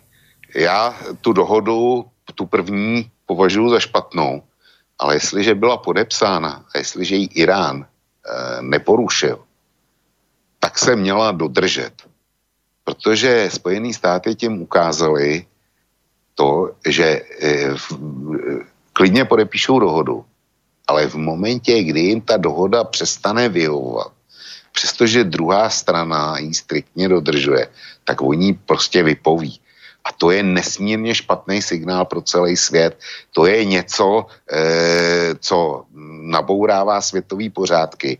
Pak se diví, že Kim není ochotný se vzdát atomových zbraní, no bodeď by jo, když e, vidí, jak, jak dopad Teherán. E, to, to je prostě špatně. E, dohody, který uzavřu, tak e, jako musím dodržet. To, tak to vždycky bylo a, a kdo, kdo nectil dohody, tak ztratil čest. A my děláme dneska u Spojených států, že to je, že to je naprosto v pořádku. Že oni prostě tohle dělat můžou. Není to v pořádku. Je něco jiného, že ta dohoda podle mě byla špatná. Já jsem to napsal hned, jakmile, eh, jakmile byla podepsaná. To není, já jsem si to vymyslel teďko, ale den potom, co byla podepsaná, tak jsem vydal na kose článek, kde jsem zdokumentoval, proč je pro mě špatná. Jo. Ale zrovna tak špatný, nebo možná ještě horší je tu podepsanou dohodu nedodržet. Mm-hmm. Hej, rozumím. Dobre. Tak uh, vieš čo, správame tak, že máme hodinu, za, už to je neuveriteľné, ale vyše hodinu za sebou, tak si ideme trošku oddychnúť, aby si si aj ty mohol odskočiť, poslucháči odskočiť a tak ďalej a a potom uvidíme, že kam, kam sa posunieme. Mám ešte jednu vec, na ktorú sa ťa chcem opýtať. Nesúvisí to zase raz s tým mojim úvodom, ktorý som hovoril o Assangeovi. Ešte k inej veci sa predsa len dostaneme. Tak, e, takže, môžeš si teraz odskočiť, môžete si odskočiť aj vyvážení poslucháči, už akokoľvek, čo potrebujete, to spravte, lebo dáme si hudobnú prestávočku krátku a po nej samozrejme pozrieme sa ešte na vaše maily, ktoré prišli k téme, ktorú riešime a potom ešte mám, ešte potom mám jednu vec, na ktorú by som sa chcel, chcel opýtať. Takže poďme na tú hudobnú prestávku.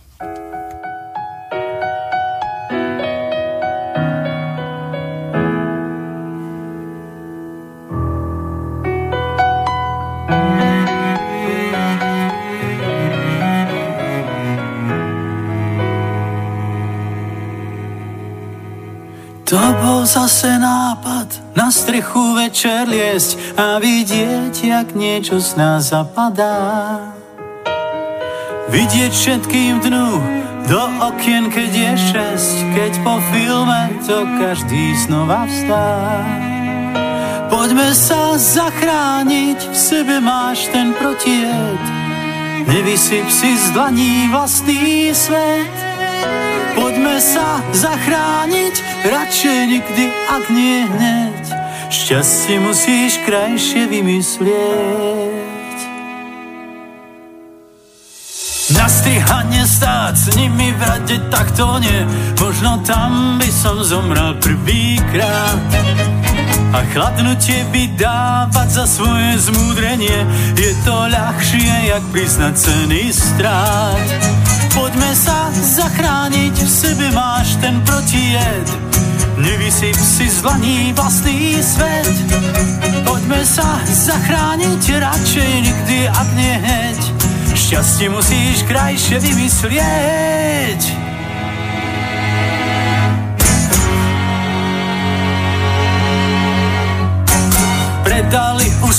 Platně s krásnou muzikou, tak zbúrenci krutnú únavou.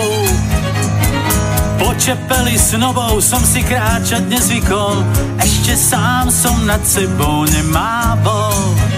Poďme sa zachrániť, v sebe máš ten protijed, nevysyp si zlaní vlastný svet. Poďme sa zachrániť, radšej nikdy, ak nie hneď, šťastie musíš krajšie vymyslieť.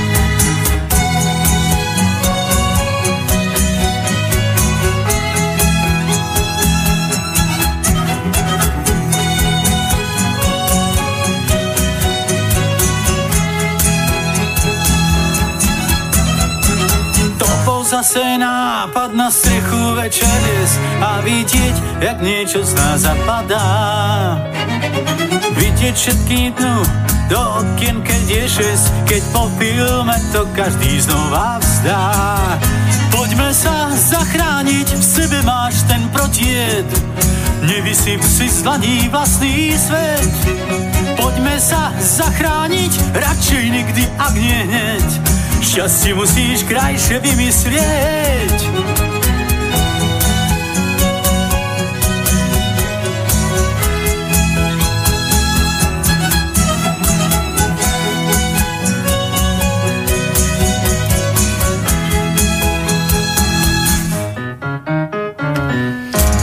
Máme mi tu dnes večer, vážení poslucháči, taký trošku voľnejší večer, keďže ako Vočko spomínal v tej svojej uputávke, o ktorej som hovoril, nič až také zásadné, veľké sa nedieje, čomu by sme museli prioritne venovať pozornosť, takže máme to na také voľnejšej báze. Samozrejme, k nejakým konkrétnym veciam sa dostať e, samozrejme chceme, ale ak je taký voľnejší ten večer, tak samozrejme to znamená, že vo, výraznej, vo výraznejšej miere budeme radi, ak sa zapojíte samozrejme do našej diskusie aj vy či už mailovo na adrese studiozavinačslobodnyvysielac.sk, telefonicky na čísle 048 381 0101, alebo môžete reagovať aj cez našu internetovú stránku, keď si kliknete na zelené tlačítko otázka do štúdia. Vočka z portálu Kosa alebo Vokovo blogu je máme na Skyblinke.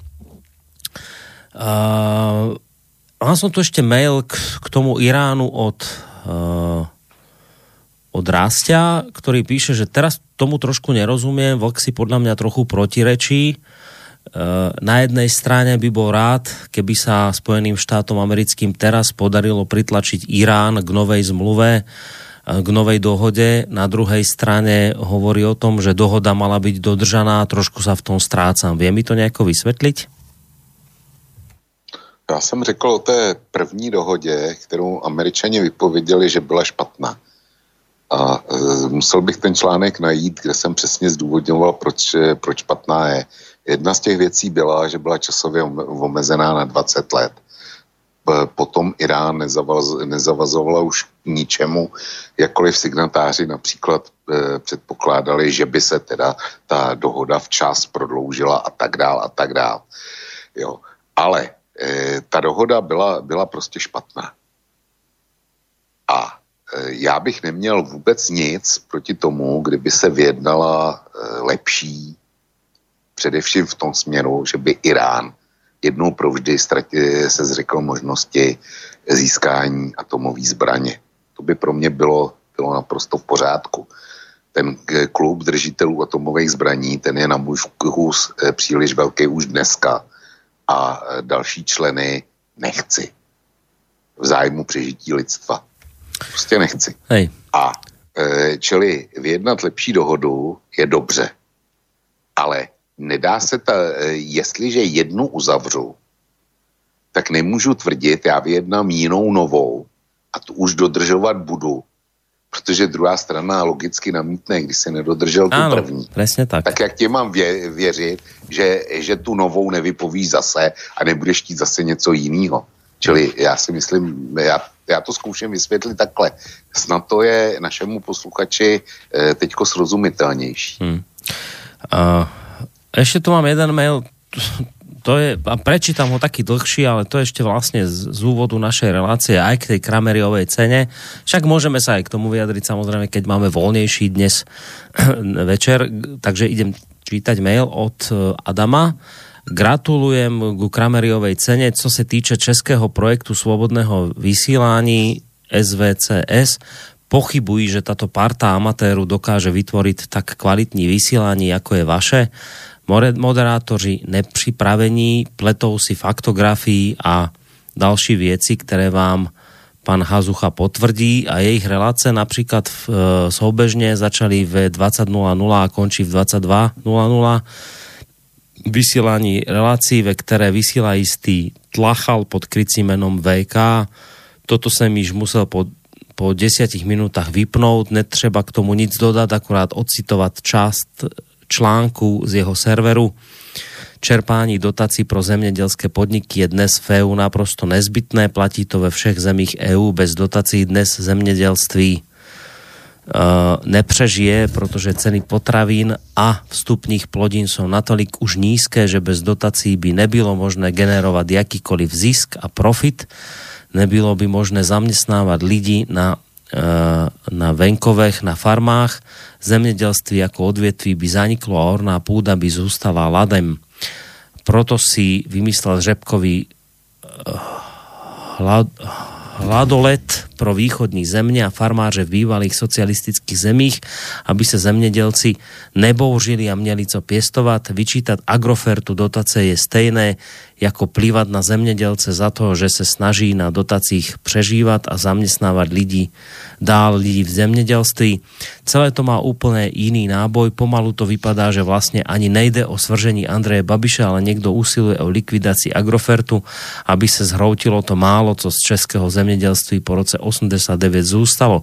Někdo usiluje o další krízy v zemědělství a propouštení tisíců lidí, pokud skončí dotace pre Agrofert, který je obchodním partnerem pre stovky firm v celé České republice. Nejde o Babiše, chtějí podříznout krk českému zemědělství ještě jednou, naposledy a definitivně a tohle se od Jiřího Mádla nebo Mikuláše Mináře opravdu nedozvíte. Konceptuální vnímání procesu je proto nezbytně neustále prohloubovat. Člověk, který plete páté přes deváté e, do všeho strká malé a velké e, ž, mínění židé, zástěrama, jarmulkama a inýma e, proprietama, žongluje, jak se mu to hodí. Toto je názorová žurnalistika. Ještě jednou gratuluji. Tak takýto dlhší mail prišiel od Adama.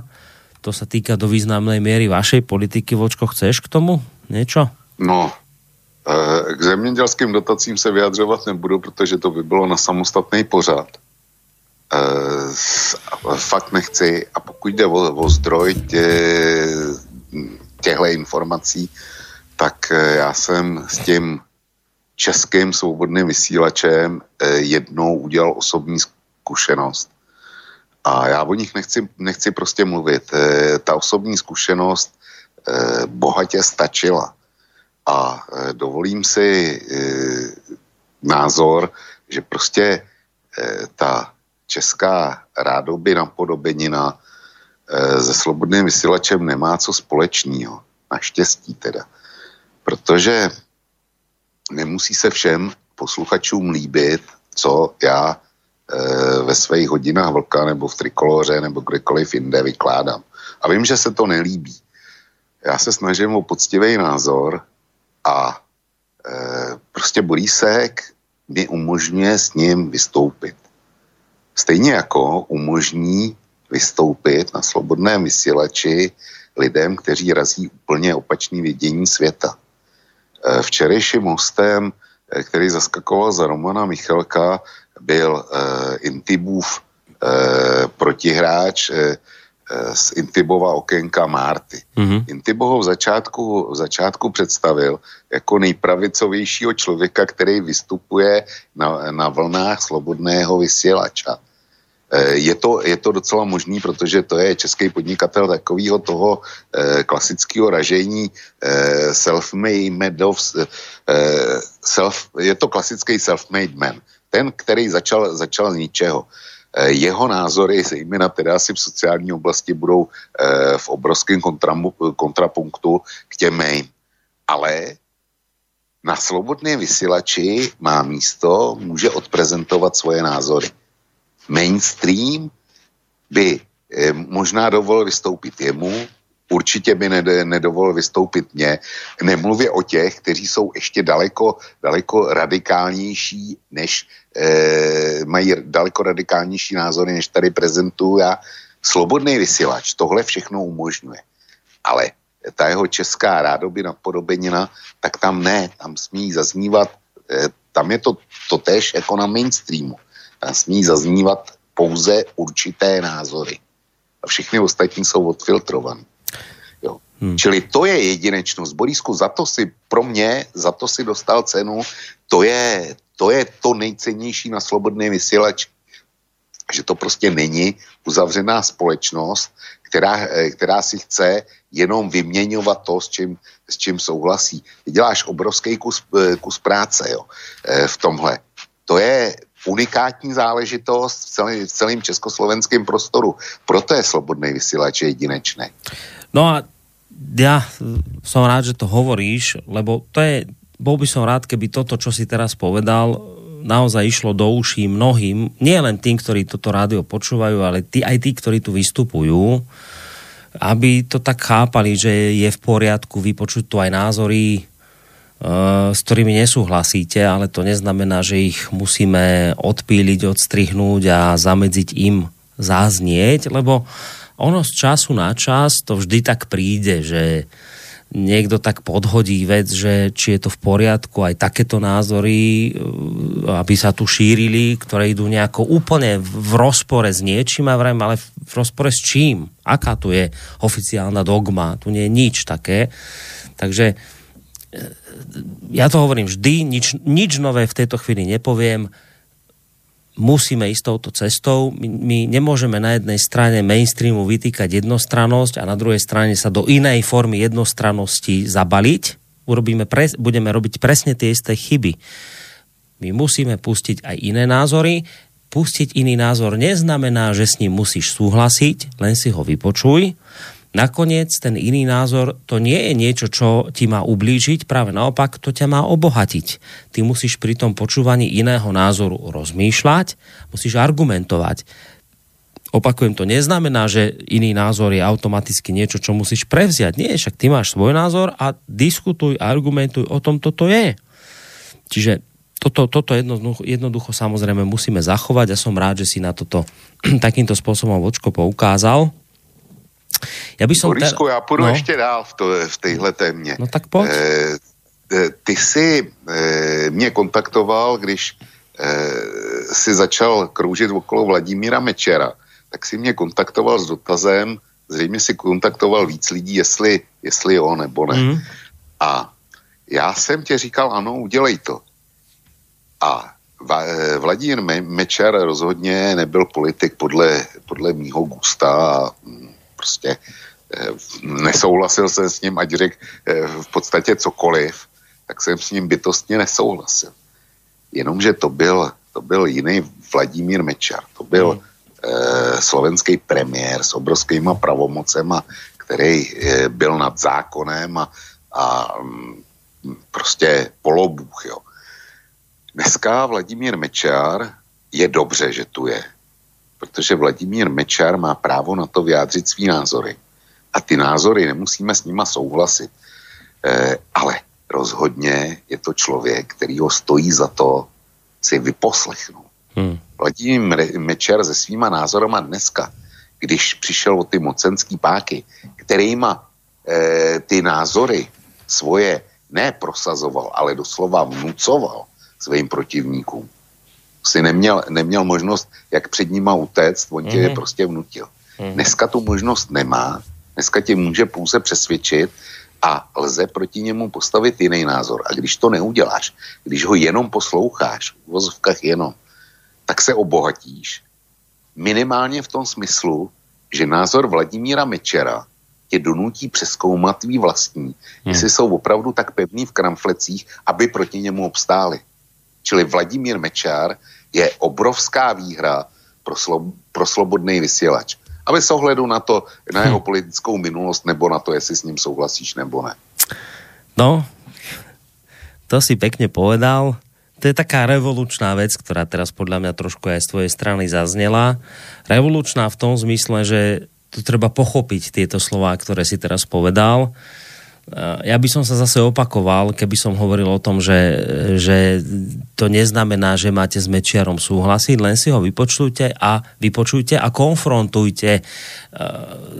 To je na to, aby ste sa cibrili vo vašej argumentácii. Čiže áno, toto sú presne tie veci, E, ktoré chceme robiť, podľa mňa treba robiť a toto je možné robiť iba vtedy, keď e, do nejakej miery sme schopní uznať, že nie sme držiteľia absolútnej pravdy a práve preto e, k pravdivosti budeme najbližšie vtedy, keď si jednoducho vypočujeme rôzne názory z, rôznych strán. Samozrejme, musia byť isté mantinely, to neznamená, že to bude že to bude absolútna anarchia, môže každý trepať 5. na, na 9. To nie, ne, nejaké pravidlá v tom samozrejme byť musia, ale je, je tak dobre trošku sa tak znížiť a, a, a nemyslieť si o sebe, že ja mám teraz tú pravdu absolútnu, jednoznačnú a, a už nikto iný ju nemá a ja ju tu budem presadzovať. Trošku tak ako s, s, s väčšou pokorou k tej, k tej pravdivosti pristupovať.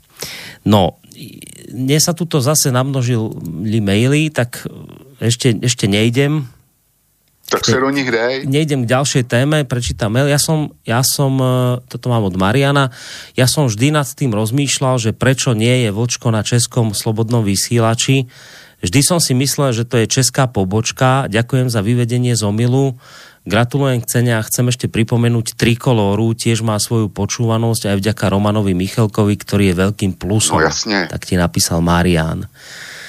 No, já jsem rád, že Marian vzpomenul Romana Michalka. E, pro mě, e, jak si, e, zase Borísek zná, e, zná to pozadí. E, my jsme se s Romanem Michalkem náhodou potkali v jednej, v jednej relaci a já potom, když jsme spolu telefonovali po té relaci, tak já jsem, já jsem e, říkal, e, e, Borisku, to je úžasný člověk a s tím by byla děsně fajn mm-hmm. společná ano. relace. Ano. A krátce na to e, se začala, začala vymýšlet kolora. A e, prostě Roman Michelko e, byl v podstatě téměř první volba. Nebyla to úplně první volba, protože já jsem chtěl e, dva jiný, ale nebyla to taky žádná nouze, když e, e, ty dva jiný, prostě postupně jsme dost, e, dospěli s Boriskem k tomu, že Roman Michalko je přesně to pravý ořechový. Ano, Roman Michalko a Trikolora to dneska jedno jest. A Roman, prostě já se na relace s ním vysloveně těším. Hmm protože jeho informační potenciál, analytické schopnosti jsou naprosto jedinečný. Čili posluchač má pravdu. Uh, a tam ešte k tomu, že ja som, píšem však Marian, že ja som vždy nad tým rozmýšľal, že prečo nie je vočko na českom slobodnom vysielači. Vždy som si myslel, že to je česká pobočka. Ne. Tak ďakujem za vyvedenie z omilu. Tu treba, ja, ja som si naozaj nemyslel, že dnes budeme na tieto veci odpovedať, ale dobre, keď sme si dali taký voľnejší večer, tak to naozaj môže byť aj o, kľudne aj o takýchto témach. My, sme, my, keď sme, my keď sme začali vysielať v 2013 tak asi, ja, ja, ja už si nepamätám ten čas, to, ale bol to, bolo to krátko potom, ako sme spustili vysielanie, ja neviem, či to boli týždňa alebo mesiace, proste sa objavil E, človek, ktorý prišiel z Českej republiky, e, ktorému sa ten náš projekt pozdával, páčil, prišiel za nami s tým, že teda či by mohol aj on niečo podobné v Českej republike vybudovať. My sme v tej dobe boli ešte takí náčenci, idealisti a, a veľmi sme sa tomu potešili že takéto niečo by mohlo vzniknúť aj v Českej republike, tak sme samozrejme povedali áno, tak on si zobral v podstate náš, náš názov, prevzal aj naše logo, s čím sme my súhlasili a, a jednoducho on začal robiť svoju svoje vlastné rádio v Českej republike, ale medzi slovenským slobodným vysielačom a českým slobodným vysielačom nie sú absolútne vôbec žiadne, neexistuje vôbec žiadna spojitosť. Uh, my nejakým spôsobom spolu nespolupracujeme. Uh, za seba hovorím ani, že spolupracovať nebudeme to len na, na, akoby na také dovysvetlenie k tomu, čo píše, čo píše poslucháč, ale máme niekoho na telefónnej linke, takže zdvihneme sa poslucháča. Dobrý večer. Dobrý večer, Jozef. Uh, pán Koroni, dovolte mi, a nenevajte sa, že vám toto hovorím, ale stalo sa mi už viackrát, keď som volal do vašej relácie, ktorú ste, poviem príklad, buď či vyrobili vy, alebo aj už trikolore, že zvonili predo mnou poslucháči, aj sa dovolali, som uh, sa snažil potom dovolať a vtedy, keď som volil, tak vlastne sa telefóny nedvíhali. Alebo nedvíhli ste mi telefón. Ja som zložil a som nechal dosť zvoniť a potom už zase niekto sa dovolal bez problémov. Takže ja neviem teda, čo si mám o tom myslieť, lebo ja som vždy uh, mal vám to, takú dôveru a teraz neviem, že či to kvôli tomu, že už moje číslo, keď vidíte, tak mi to nedvihnete, alebo čo. Takže toto je môj taký trochu nepríjemný pocit, lebo neviem, ma fakt mám zmiešané, už som aj uvažoval, že už nebudem k vám volať. No počkajte, teraz je... vám toho, do toho len skočím, že keby som vám nechcel dvíhať telefon, tak prečo by som vám teraz dvihol? No práve, že toto neviem, ja som to chcel vyskúšať. Ja to chcel vyskúšať, teraz preto, preto zvolám, ale vám hovorím, že sa mi to stalo. Ne, ne, viete čo, či, či mi veríte, či nie, naozaj to nie je o tom, že by som vám nechcel zdvihnúť telefón, a teraz, dobre, však ja to poviem, vy mi veriť môžete a nemusíte. A naozaj to nie je o tom, že by som vám nechcel zdvihnúť telefón. Ono asi tých telefónov je viacej, telefonátov a ja, ja neviem všetko nad, zdvihnúť. Niekedy je aj tá debata medzi, medzi hostiami taká, že teraz si vravím, že dobre, teraz to nebudeme prerušovať poslucháčskou otázkou, tak tie telefóny nezdvihnem už tá motivácia môže byť rôzna, ale naozaj to vám, to vám viem povedať úprimne a mám v tomto smere naozaj čisté svedomie, že nie je za tým nič také, že by som konkrétne vás nechcel zdvihnúť, lebo by sa mi povedzme vaše otázky alebo názory nepoznávali. Práve naopak, ja mám pocit, že vy keď voláte, tak je to záruka toho, že, že tá otázka aj ten názor má hlavu a petu, takže práve naopak, ja by som si zbytočne takto prichádzal o, o, o, o dobrý názor v relácii alebo dobrú otázku. Toto by bolo nelogické, keby som toto robil. No dobre. No ja, už či mi veríte, ja, alebo ja, nie, ale... Nie, nie, dobre, čo hovorím, ne, ja mám dôvod neveriť, len hovorím, že mal som takúto nepríjemnú skúsenosť, takže preto som bol trochu z toho zarazený. A dobre, dobre, urobím za tým čiaru, poprosím. A teraz otázka pre pána Vlka. Hovoríte o tom Iráne, viete? A pán Vlk, teraz sa nehnevajte, viete, viete, že som niekedy aj k vám kritický, vy takisto ku mne, ale uh, je známe o vás, hej, že vlastne máte dosť tak protiiránsky postoj, proizraelský, a tu práve, že my, lebo ja osobne myslím, ak tu bolo podané kuj bono, hej, že v čí prospech, ja si myslím, že tieto veci, čo sa teraz tam dejú, nie sú v prospech Iránu, čiže ja si osobne myslím, že tam Irán za tým nie je. A hovoríte, že za tým stoja tie arabské monarchie. Ja by som tu dal ale neberte to ako zlom. Hej, ja to hovorím vlastne v tomto, že sedliacký rozum mi tiež hovorí, čo by tým dosiahli arabské monarchie. Veď keď Irán má dosť veľa rakiet, tak on by vlastne mohol zničiť dosť veľa z tej infraštruktúry, čo sa týka už Sáradskej Arabie alebo tých, tých Emirátov, hej, Kataru. Katar patrí medzi veľkých vývozcov plynu, však majú obrovské náleziska plynu. Tam by ho hrozilo, že vlastne tie e, ložiska plynu, respektíve tie Ehm, zariadenie na skvapalňovanie plynu by vlastne boli zničené a to, plast, to, to isté platí aj pre Saudskú Arábiu a kto by vlastne na tom zarobil? Podľa mňa, aj keď ste tvrdili, že USA nie, že to nepatria štátu a tak ďalej, ale o čo sa snaží USA celú dobu? Sa snaží o tom, aby zabra, zablokoval, zabranil dostavbe, výstavbe, dostavbe e, Nord Streamu 2 a vlastne, aby ovládol európsky trh s americkým skvapalným plynom. A to sú fakty a hovoríme, že nepatrí ten plyn, poviem príklad, či už americké vláde, ale patrí spoločnosťam. Na čom získalo USA, keď bola vojna v, v Iraku? Takisto na, na tom nezarobil úvodzovka USA, ale zarobili a zarábali na tom americké, či už ropné alebo iné spoločnosti. Tak to, aj preto si myslím, že e, arabské monarchie by na tom mohli takisto veľa stratiť, ale mohli by získať americké spoločnosti a tým pádom vlastne tu je toto tu podľa mňa dôležitý faktor, ktorý uh, hrá v to, že vlastne vyhovalo by to USA. A potom ešte tu ďalší faktor, ktorý ste nespomenuli, a to sú Rusko a Čína ako takisto veľkí globálni hráči a myslím si, že Číne by toto vôbec nevyhovalo, keby takáto situácia bola. Čiže uh, vlastne Čína je takisto závislá na dovoze, na dovoze ropy a plynu. Hej, síce plyn skôr z Ruska, ale ropa, to je hlavne z toho Blízkoho východu a myslím si, že no síce, lebo neviem, ťažko povedať, lebo som počúval aj také informácie, že aj Irán úvodzovka formálne blokuje dovoz tej iránskej ropy, ale toto by mohlo takisto uškodiť uh, uh, dovozu ako vlastnejšej ropy, Takže v takom prípade zase by u Čína bola odkazaná na dovoz či už e, amerického plynu alebo ropy, kde už teraz zaviedla tie clá voči dovozu týchto z Ameriky, týchto komodit. Ďakujem pekne, mm, do počutia. Ďakujeme pekne, majte sa pekne do počutia. Ja som z tohto telefonátu teda pochopil, že Uh, hovorí poslucháč o tom, že, že keď keby bono, takže tie Spojené štáty mu z toho vychádzajú ako tie, ktoré bez toho niečo mohli mať. No, ale bola to otázka na teba, tak Vlčko. No tak e, já nemůžu vyloučit, že by Spojené státy z toho něco měli a taky jsem to nevyloučil. Hmm. Ale já tvrdím, že e, je úžasná možnost, když můžu vybojovat válku se svým smrtelným rivalem.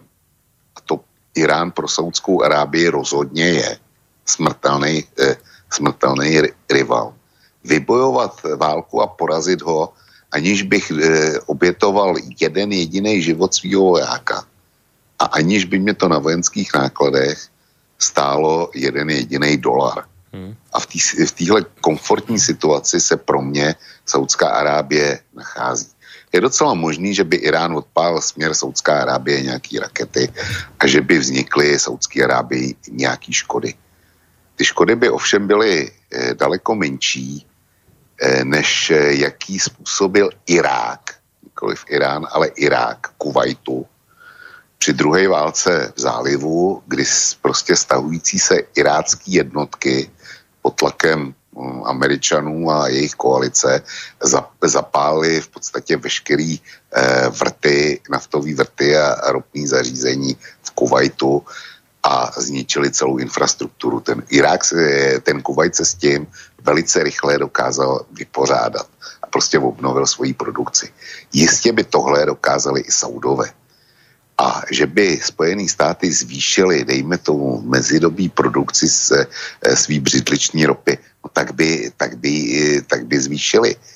Zrovna tak Rusko by nepochybně udělalo obrovský kšefty e, se svou ropou a svým plynem. Čili e, já to nevidím, já, to, já prostě Američany nevidím jako hlavní výherce protože američani, američani si v, e, v daleko menším Afganistánu a v daleko menším a slabším Iráku vyzkoušeli, jaký to je zkoušet trvalé e, okupovat nějakou arabskou zemi. To tím si prošli, vědí, jaký, jaký strašný náklad to má. A říkám, Afganistán se svýma, já nevím, asi 25 miliony obyvatel. Oproti Iránu, z jeho 100 miliony obyvatel. A ten fanatismus náboženský, ten je úplně stejný. U, uh, prostě mezi Afganistánem a Irákem pro mě nebude žádný, žádný velký rozdíl. A ten náklad na udržování okupační zprávy nebo na udržování nějaký takový loutkový vlády u moci, ty by byly pro Spojené státy obrovský. Hmm. Ale nemám patent na rozum a můžu se mílit. Ale posluchač řekl jednu velmi zajímavou věc, k který jsem se chtěl dostat, kterou zatím nikdo nekomunikuje eh, a je to záležitost Nord Streamu 2. Objevují se čím dál tím častěji zprávy, že Spojené státy udělají všechno pro zastavení projektu Nord Stream 2 a e, momentálně asi nejlépe přes stavební, neudělení stavebního povolení pro plynovod e, ze strany dánské vlády, když jde asi o 12 kilometrů potrubí z celého toho e, projektu několika tisíc kilometrů. Tak dánové malý kousek prochází přes jejich teritorium. A dánové e, zatím se k tomu nestavějí a dělají, dělají všechny možné obstrukce. A bez toho jejich kousku to prostě postavit nejde. Čili Nord Stream 2 furt čteme, jaká to je katastrofa pro Evropu, že e, čím dál tím větší závislost na e, energetických zdrojích Ruska, jaká to je hrozná tragédie. No, tak tadyhle vidíme, co by Evropu mohlo čekat, kdyby teda ty ruský zdroje neakceptovala a obrátila se na jiný možnosti jinde.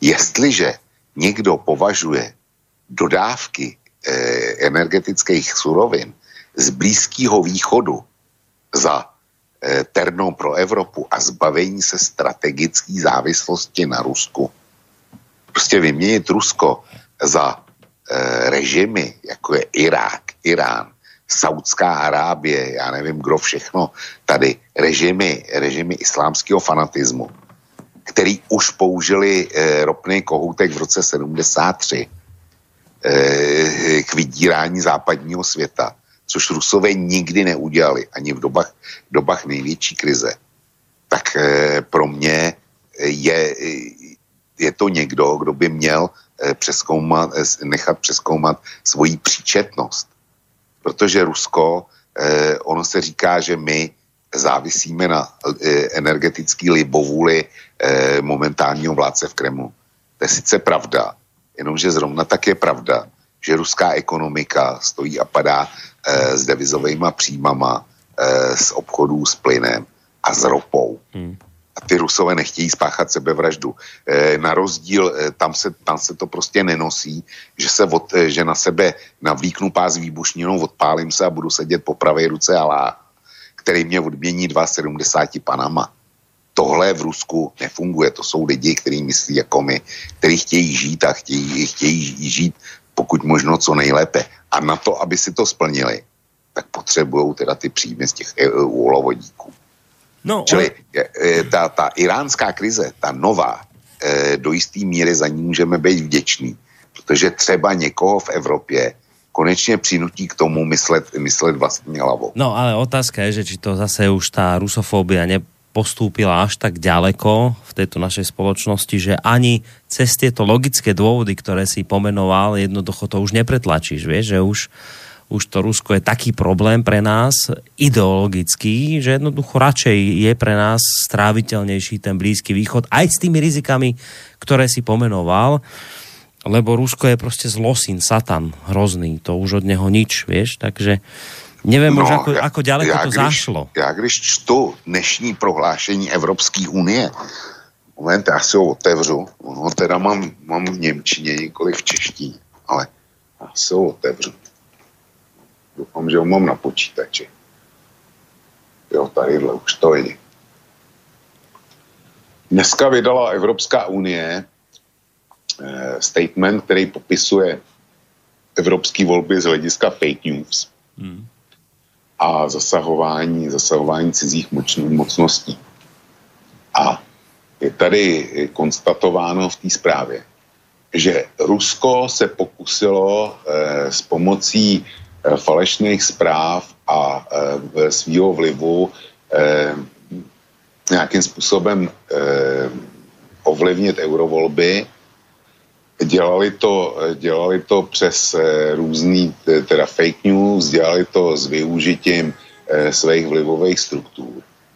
Ale nedá se to označit za cílenou kampaň ale prostě dělali to, škodili, ale nebyla to kampaň. Počkej, ve, ve eurovoľbách? Tohle vid. Teraz ve eurovoľbách? Že teraz ve eurovoľbách? Ano, uh-huh. v, v eurovolbách, jo. Je to, je to ze 14.6. E, čas 13.42. Čili vyšlo to, vyšlo to dneska. Čili Evropská unie vydá takovýhle, takovýhle prohlášení. Zkrátka do eurovoleb nikdo nezasáh, žádná cizí mocnost, neukazuje, nejsou proto žádný dů, eh, důkazy, ale ty rusové, ty tam stejně prováděli nějaký čachry. A my víme, že to prováděli. Mm-hmm. To, eh, já kdybych byl eh, šéfem Evropské unie nebo, nebo někdo, kdo má právo, právo hlasovat o tom, tak já bych takovýhle, takovýhle komuniké prostě vůbec nezveřejnil. Nevěděl bych se k tomu sebe menší důvod. Kromě případu, že mm, žiju v tom, v tom demagogickém skleníku, kdy prostě za všem stojí Rusové. No len toto je potom dôkaz toho, o čom hovorím, že tá rusofóbia už no jo, zašla no, ďaleko. Áno, máš, máš pravdu. to už zašlo tak ďaleko, že my budeme mať spolahlivejšieho partnera na Blízkom východe, alebo sa budeme tešiť, že dodávky ropy nám tu zabezpečia Spojené štáty americké na lodiach, aj drahšie, ale my budeme spokojnejší, lebo rusofóbia toto všetko pretlačí. Všetky tieto logické veci, že predsa je normálnejšie si nosiť paradajky z vlastnej záhradky, ako dovážať zo Španielska drahšie je síce strelená, ale keď na to napasuješ nejakú zaujímavú ideológiu, tak by ti to mohlo sedieť, že z toho Španielska to je výhodnejšie ako od nás zo záhradky, vieš. Čiže my sme sa tuto sem niekde dostali a ja sa bojím, že, že už tá, tá, tá fóbia, že už to, tam už nejaký ten logický aspekt prestáva fungovať. No. No, Borisku, bohužel, a to je taky důvod, proč vzniknul slobodný vysílač a proč vznikla kosa a proč to, proč to udržujeme v chodu a proč eh, naši posluchači si platí slobodný vysílač. Protože to vědí, vědí, že, že existuje tenhle informační skleník, informačně demagogický skleník, kde už prostě eh, neplatí fakta, neplatí, neplatí selský rozum, ale platí, platí jenom, jenom dogma a to žádané vidění světa, který, který je nám e, v podstate diktovaný. No ty si vlastne teraz urobil takú vec za mňa, že si použil krásny mostík, e, možno aj k ďalšej téme, ktorú som tak mal niekde v úzadí, že otvoriť a nakoniec aj to som aj spomínal v tom, v tom úvode, že k tomu by sme sa mohli dostať, tam tá Millerov, Millerova správa o zasahovaní Rúska e, do volieb. No, no, teraz keď o tom hovoríš, že prečo vznikol slobodný vysielač a, ako, a to, tie všetky tie veci, no ty si teraz vlastne u seba na kose zverejnil okrem iného dosť taký výživný, myslím, že to bol štvordielný, e, štvordielný seriál, ktorý práve pojednával o tejto Muellerovej správe a dosť do podrobná si sa tam tomu venoval, aj keď možno si sa venoval, nie je celkom správne, lebo skôr si prebra, preber, preberal informácie, uh, ktoré boli zverejnené inde.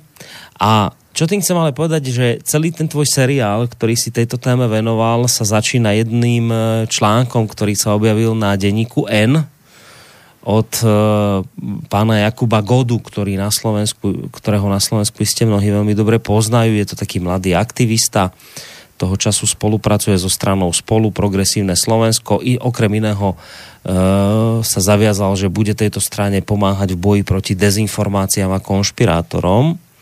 No a on vlastne na denníku N zverejnil článok, kde vysvetľoval, že vlastne tá Muellerová správa jednoznačne viní zo zásahov Rusov.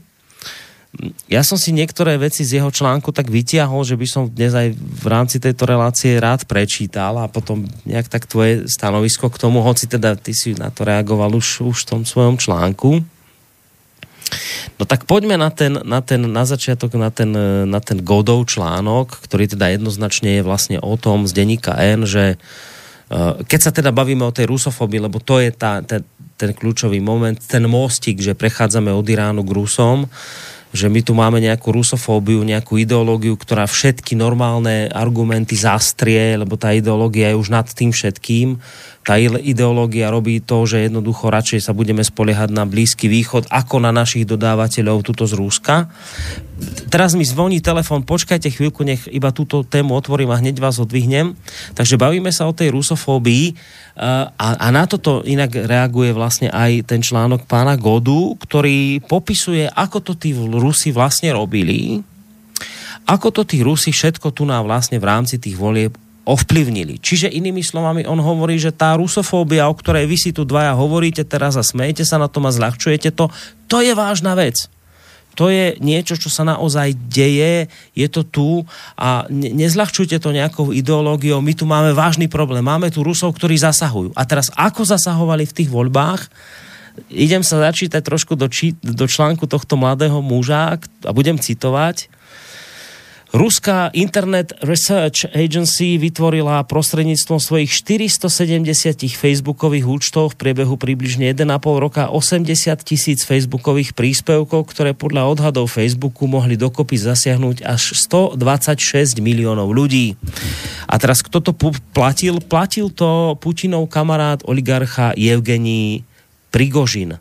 Najviac sa realizovali na Facebooku, ale aktívni boli aj na Twitteri. Tam mali nejakých 3800 účtov YouTube a neskôr aj na Instagrame alebo Tumblr. Relatívne málo dávali na platené šírenie príspevkov, boostovanie a reklamu podľa Facebooku to bolo dokopy iba 100 tisíc dolárov.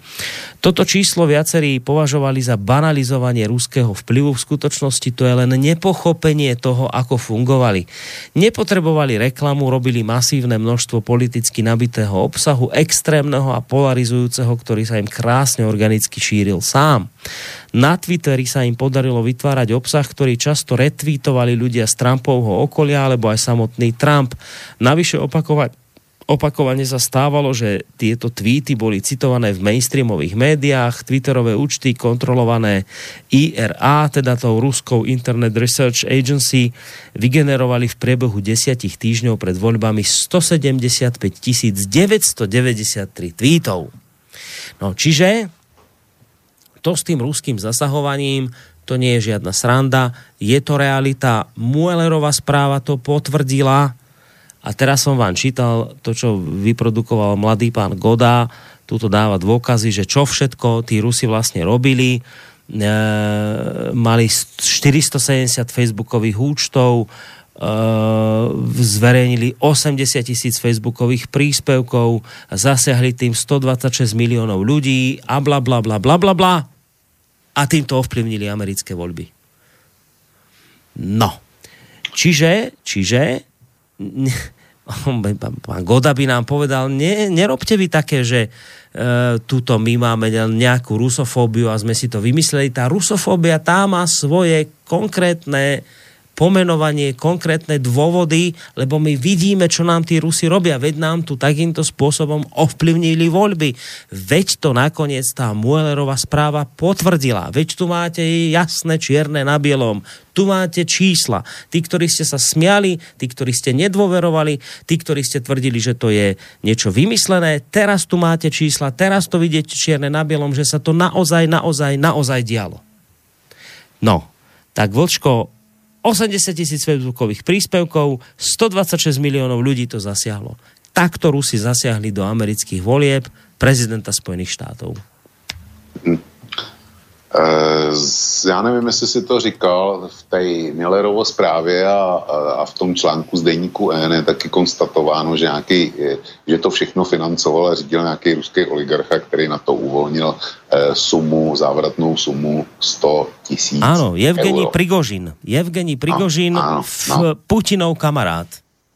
E, takže já jsem si našel tabulku, kolik e, dal který z prezidentských kandidátů eh, v amerických prezidentských volbách posledních třech eh, volebních obdobích na svou kampaň, když teda se bavíme o, o 100 tisíci eurech, což je eh, suma prostě ve výši 2,5 milionu korun, aby jsme teda měli úplně jasno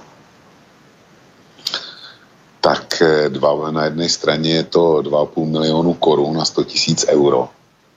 Mimochodem 100 tisíc euro je eh, dneska plat, který na Slovensku určitě mají tak 2% lidí, jo, alespoň roční plat. Eh, těch, kteří vydělávají nejlíp. Já vím, že to je závratná suma pro e, normálního pracujícího, ale z hlediska politického boje to na, na, jsou to drobný, to, to, to je suma pod rozlišovací schopnost. A když se na tu tabulku, kterou jsem otisk, eh, podívám, tak nejmí utratil eh, John, nebo štík eh, John McCain v roce 2008 proti Obamovi, kdy mohl na svou prezidentskou kampaň dát asi hm, 350 milionů dolarů. 350 milionů dolarů, to bylo vůbec nejmí. My se bavíme o prezidentské kampani 2016, kde na jedné straně stálo ruských 100 tisíc euro, což je nějakých 120 tisíc dolarů, 30 tisíc dolarů. A Donald Trump na svou prezidentskou kampaň vynaložil 800 milionů dolarů. 800 milionů dolarů. Hmm. No a Hillary Clintonová, tak ta vynaložila na svou prezidentskou kampaň eh, miliardu asi 125 milionů dolarů. Jeden a čtvrt miliardy prostě hmm. eh, řádově. Hillary Clintonová, poražená Hillary Clintonová. Takže když to vezmu přes palec, přepočítám to, tak Hillary Clintonová vynaložila 10 nebo 12 tisíckrát víc než ten ruský oligarcha. 10 nebo 12 tisíckrát víc. Já eh, si myslím, že vrcholem marketingových technik a vrcholem, vrcholem marketingových kampaní, kolik jich na světě je, tak není prodej nějaký, nějakých jogurtů nebo aut nebo, čo, nebo dámský módy. Ale vrcholem marketingových kampaní na celém světě jsou americké prezidentské volby, které organizují ty nejlepší marketingové eh, agentury podstatě s neomezenými rozpočty, vy teda ty čísla, které jsem e, dal k dispozici, takovýhle marketingový rozpočty nemá podle mě žádná korporace na světě. Ale kryjou to plošně všechny média, co jich v Americe mají. Všechny, všechny dostávají zakázky. Čili ta reklama musí být e, opravdu dotažená do detailu a promyšlená, aby, když už se takovýhle sumy vydávají, tak aby to mělo maximální efekt. A někdo mi bude říkat, že ze 470 facebookovými účtama, bez ohledu na to, kolik jako na něj bylo zveřejněno příspěvku, takže dokázala porazit Hillary Clintonovou, která na to měla eh, miliardu a čtvrt eh, eh, dolarů. To mi vážně pan, pan Goda, jak se jmenuje, chce vnutit te, tuhle argumentaci. Já eh, bych panu Godovi, jestli to myslí opravdu vážně, bych mu doporučil, aby zaskočil na střední školu, kde maturoval a vrátil jim diplom. Nemluvě teda už o tom vysokoškolském, protože to je, to je urážka inteligence eh, člověka se základním vzděláním. Prostě takhle to nefunguje. Eh, je zajímavý, že pan Goda píše o ruském vlivu, ale není sebeméně prokázáno, že by někdo z Ruska měl něco společného s firmou Cambridge hmm, Analytica. Hmm, hmm, hmm. A byla to Cambridge Analytica, která, která eh, pou, eh, masově, nevím, jestli dostala nebo zcizila, eh, zcizila data z Facebooku. Mark Zuckerberg tvrdí něco jiného, než teda jsem četl já. Ten tvrdí, že, že neoprávněně je získali a tak dále a tak dále. E, předtím se psalo, že je získali na základě nějaký smlouvy, ale to není důležité zkrátka data, které byly na Facebooku, hmm. Eh, který občané o sobě eh, publikovali naprosto dobrovolně, tak Cambridge Analytica vyvinula software, který s nima velmi důkladně analyticky pracoval. A Cambridge Analytica nejdříve pro jednoho, eh, pro teda Cruise, který byl absolutní outsider, tak nakonec to byl finálový soupeř Donalda Trumpa. A potom, když Cruz prohrál, tak přešli na stranu Donalda Trumpa. A tu personifikovanou reklamu, která se u, teda Cruze maximálně osvědčila, tak provozovali pro Donalda Trumpa. Není známo, že by hmm. Rusové, Rusko nebo Rusové nějaký Rusti měl cokoliv eh, společného. Ale jestli něco a někdo vyhrál eh, Donaldu Trumpovi volby, tak to byla tahle britská firma. Hmm která teda dneska už neexistuje, když, když, pom, když pomohla Donaldu Trumpovi, no tak samozřejmě byla vystavená obrovskému tlaku a musela, musela zavřít. Nicméně je zajímavý, že s někým z majitelů nebo pracovníků nebyl zahájený proces. Nikoho ve Spojených státech, který žalují kde koho, kde koho kvůli hackingu, vys Julius, eh, Julius Assange a vys další, tak chtějí dostat před americký soudy a zavřít je. Nikdo z Cambridge Analytica hmm. nebyl postavený před soud, pokud vím, není ani eh, v hledáčku eh, amerických bezpečnostních služeb. Akorát ta firma zavřela. No proč? Protože eh, politici zjistili, že tenhle nástroj fungoval a je zcela jasný, hmm. že bude využívaný v příštích volbách. Čiže se už osvědčil. A že to budou hmm. využívat E, osvědčilo se to. Hmm. A budou e, proti, e, a někdo bude říkat, že prostě nějaký, e, nějaký čtyřistovky facebookových účtů mohli zasáhnout, mohli zasáhnout 126 milionů Američanů a mohli je přesvědčit eh, prostě nějakýma, nějakýma eh, statusama tomu, aby volili Donalda Trumpa a nikoli Hillary Clintonovou. Hmm. Takže ona to nedělala, ta, ta, ta Cambridge Analytica. E, celá, celý ten reklamní aparát, e, který nasadili oba dva kandidáti v amerických prezidentských volbách, tak to musí být naprostý břídilové amatéři, když za ty obrovské peníze nedokázali to, co dokázal nějaký ruský oligarcha s dvěma a půl milionama korun nebo sto tisíci eury. Hm. To, to teda ty Rusové to musí být géniové. Ale však aj tak ich aj opísal, že sú veľmi v tom svojom článku, Aha. že sú veľmi vynaliezaví, že ako klobúk no, dolu to, pred tým, ako to robia. To, je... to teda můžou být, ale e, víš, Borisku, ono se, ono se může stát, že za určitých e, zcela specifických podmínek může Trabant zvládnout e, jaksi jízdu z bodu A do bodu B rychlejš než Formule 1 nebo rychlejš než, než prostě e, automobil Porsche.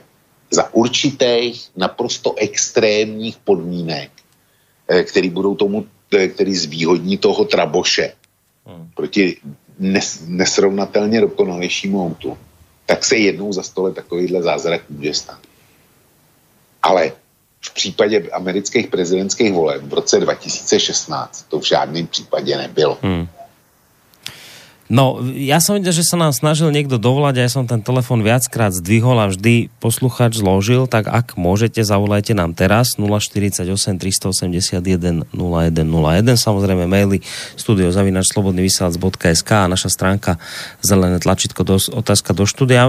Sľubovali sme, že dáme na dve hodinky, ale trošku ešte potiahneme. Nie je dlho, ale aspoň tú pol hodinku by sme ešte mohli. Ehm, ak aj teda budú poslucháčské otázky, takže teraz vyzývam poslucháča, aby nám teda zatelefonoval, ja ten telefon hneď zdvihnem, ak bude nejaká otázka, ale zatiaľ sa dostanem k takej svojej úvahe, lebo to je, to je veľmi dobré, na čo vlastne teraz poukázuješ aj v súvislosti s tou Cambridge Analytikou a s ľuďmi typu pán Goda, Smatana, Janda a podobný, ktorí do nekonečna stále budú omielať ruský vplyv a my zistujeme, že ten ruský vplyv nech už akokoľvek sa snažia, nech už to akokoľvek otáčajú, prekrúcajú, tak je, je, je mizerný. To číslo 100 tisíc eur či dolárov, to je tak smiešná suma, že naozaj tvrdiť, že s touto sumou ty môžeš zvrátiť americké voľby, to je, jak sa u nás na Slovensku hovorí, to môžeš hovoriť tomu, kto senožerie. Ale... Přesně tak. A na druhej...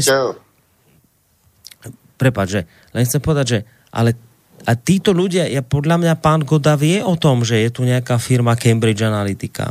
Veď on nie, to, to nie je hlúpy človek, on očividne študuje, on číta, on vie, že existuje firma Cambridge Analytica, on podľa mňa vie, lebo, no, lebo to sa dá dohľadať, to sa dá zistiť, o tom vieme. To sú nie konšpirácie, to sú skutočnosti, že nejaký človek nejaký psychológ proste vymyslel metódu, vďaka ktorej cez vaše digitálne stopy, ktoré zanechávate v internetovom prostredí na základe vášho klikania, vás vie jednoducho spoznať lepšie, ako, ako poznáte vy sami seba. Túto, túto svoju vec dokončím až potom, keď zdvihnem poslucháča, takže nech sa páči, dobrý večer, počujeme sa? Dobrý večer, áno, Banská Bystrica. No nech sa páči. Chcem sa opýtať, či nám nepoviete niečo o našej modnej ikone, o jej inaugurácii, ktorá má byť zajtra. Jo, pani Čaputovej myslíte? Áno, áno, áno. Ale tak o pani Čaputovej sme už toho dosť tu hovorili. Čak ja, ja veľmi k tomu pravdu povediac nemám čo, však ak bude vočko chce, tak môže samozrejme. Takže len toto je vaša otázka, že niečo k tejto áno. našej... Dobre. Dobre, tak k tomu sa asi dostaneme. Ďakujeme za telefonát. Uvidíme, že čo, čo, že čo s touto, ako sa s týmto popasujeme, ale ak ešte dovolíte, vrátim sa k tej svojej úvahe, že a teraz ale tu máte Cambridge Analytica to, je, to bola skutočná firma, ktorá využila tieto, tieto veci, ktoré niekto proste vyskúmal, že ona vás na základe vašich kliknutí vedela presne zmapovať. Vedela všetko o vás, ale všetko o vás. Poznala vás na základe niekoľkých kliknutí lepšie ako vy sami seba. Vedela rozoznať, či ste beloch, černoch, či ste homosexuál, heterosexuál, všetky tieto veci. Keď sa nad tým zamyslíte, tak to znamená, že takto prepracovaný systém znamená koniec demokracie. To ja nemusím pre, to teraz nemusíme preháňať. My sme sa, my sme sa tejto veci venovali s Emilom Pálešom asi dva roky dozadu presne Cambridge Analytica, kde sme hovorili, pozor, ak toto prejde, ak sa toto udeje, končí sa demokracia, pretože jednoducho vy budete neslobodní, vy, vás budú poznať všetky tie algoritmy a neviem čo, ja si to ani neviem predstaviť, ako to funguje. Ale jednoducho skončí sa demokracia, lebo jednoducho ten, ten, ten systém bude tak prepracovaný, že vás zavedie niekde, kde ste ani nechceli ísť a budete hlasovať a neviete o čom a prečo. To je hrozná vec. A teraz ten Goda nie je hlúpy človek, on to podľa mňa vie. Ale napriek tomu budú pre neho problém Rusy so 100 tisíc dolármi s nejakými 840 či koľkými účtami na Facebooku, čo nakoniec aj on akokoľvek to otáča, krúti, musí uznať a potom v, to, v tom článku vlastne aj priznáva, že neboli to vlastne len tí Rusi, ktorí ovplyvnili, ale že sa tam potom ešte ďalší zapájali a dezinformačná scéna a dezinfoweby a bla bla bla a bla bla bla a bla bla bla, ale Cambridge Analytica? Nikde ten zásadný problém, ten hrozný problém, ktorý to celé spôsobil, ktorý naozaj, ak niekto, ako povedal Vočko, ak niekto pomohol vyhrať Trumpovi voľby, tak je to Cambridge Analytica. A to u týchto ľudí, Vočko, ale u týchto ľudí typu Smatana, Goda, Janda, Spol, táto téma toho sa nedotýkajú to je téma, okolo ktorej oni obchádzajú ako okolo, ja neviem, čert svetenej vody či kríža. To je jednoducho pre nich čierna diera, slepá škvrna. Toto neexistuje. Ale teraz ja len to, čo teraz chcem, je otázka, ktorú, ja viem, to, to sa zbytočne pýtam, lebo to by som sa musel spýtať ich, to sa zbytočne pýtam teba. Ale že prečo toto robíte? Prečo tu prečo tu žijete ľuďmi nejakými zásahmi Rusov, ten Goda nakoniec sám v tom článku spomína, aj k tomu som sa chcel dostať, že on to priznáva, že veď, ale veď tie voľby ovplyvňujú aj Američania. Tak prečo, prečo robíte toto a prečo sa naozaj nepozriete na problém, ktorý ohrozuje demokraciu, aj vás?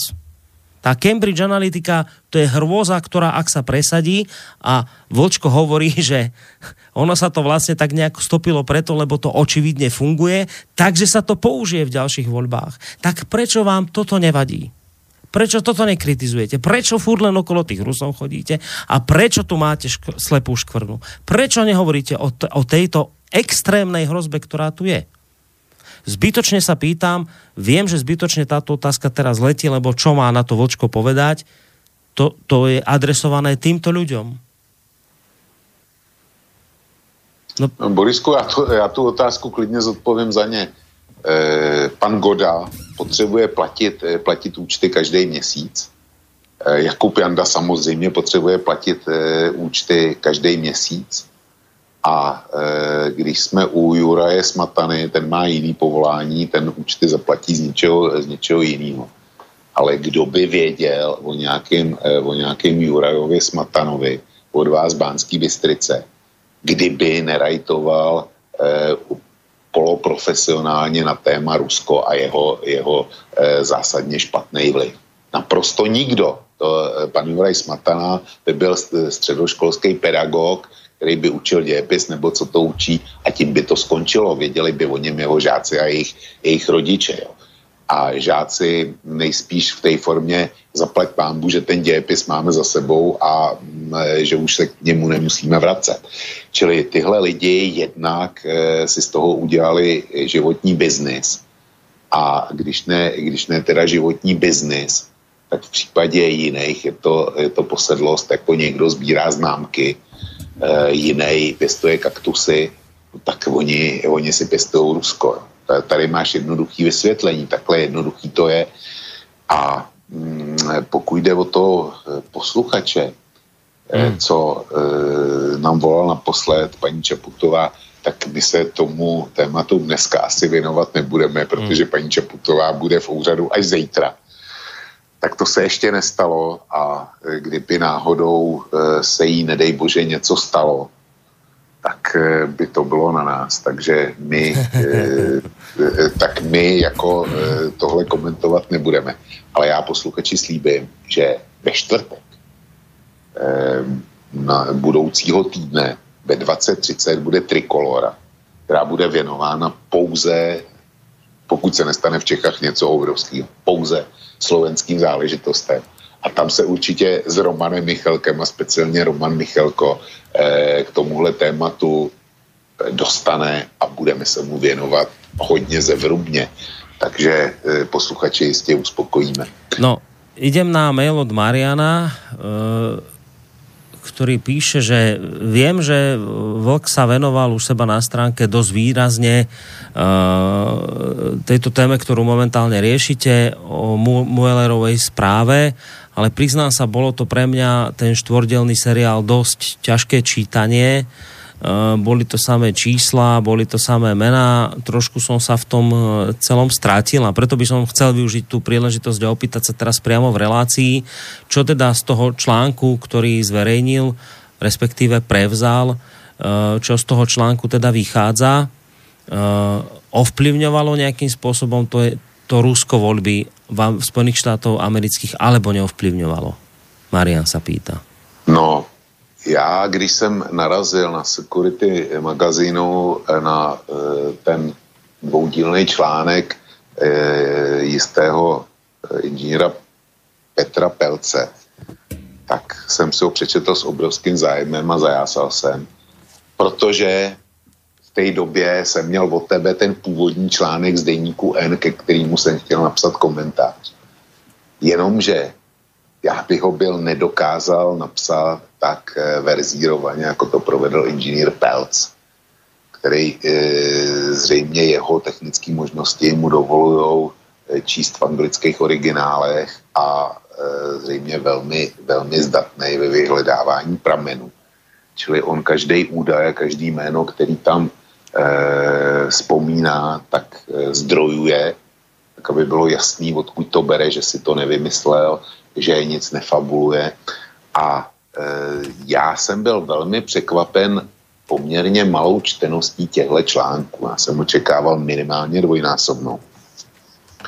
A pak mi došlo to, co, e, co napsal teďko ve svém e, mailu e, náš posluchač Marian, že ty e, speciálně ty dva články pana Pelce, nebo dva díly pana Pelce, byly opravdu plný dat a byly těžký na pochopení. Já se to snažím, eh, teďko se to pokusím velmi strivializovat a velmi zhutnit, co vlastně on říká.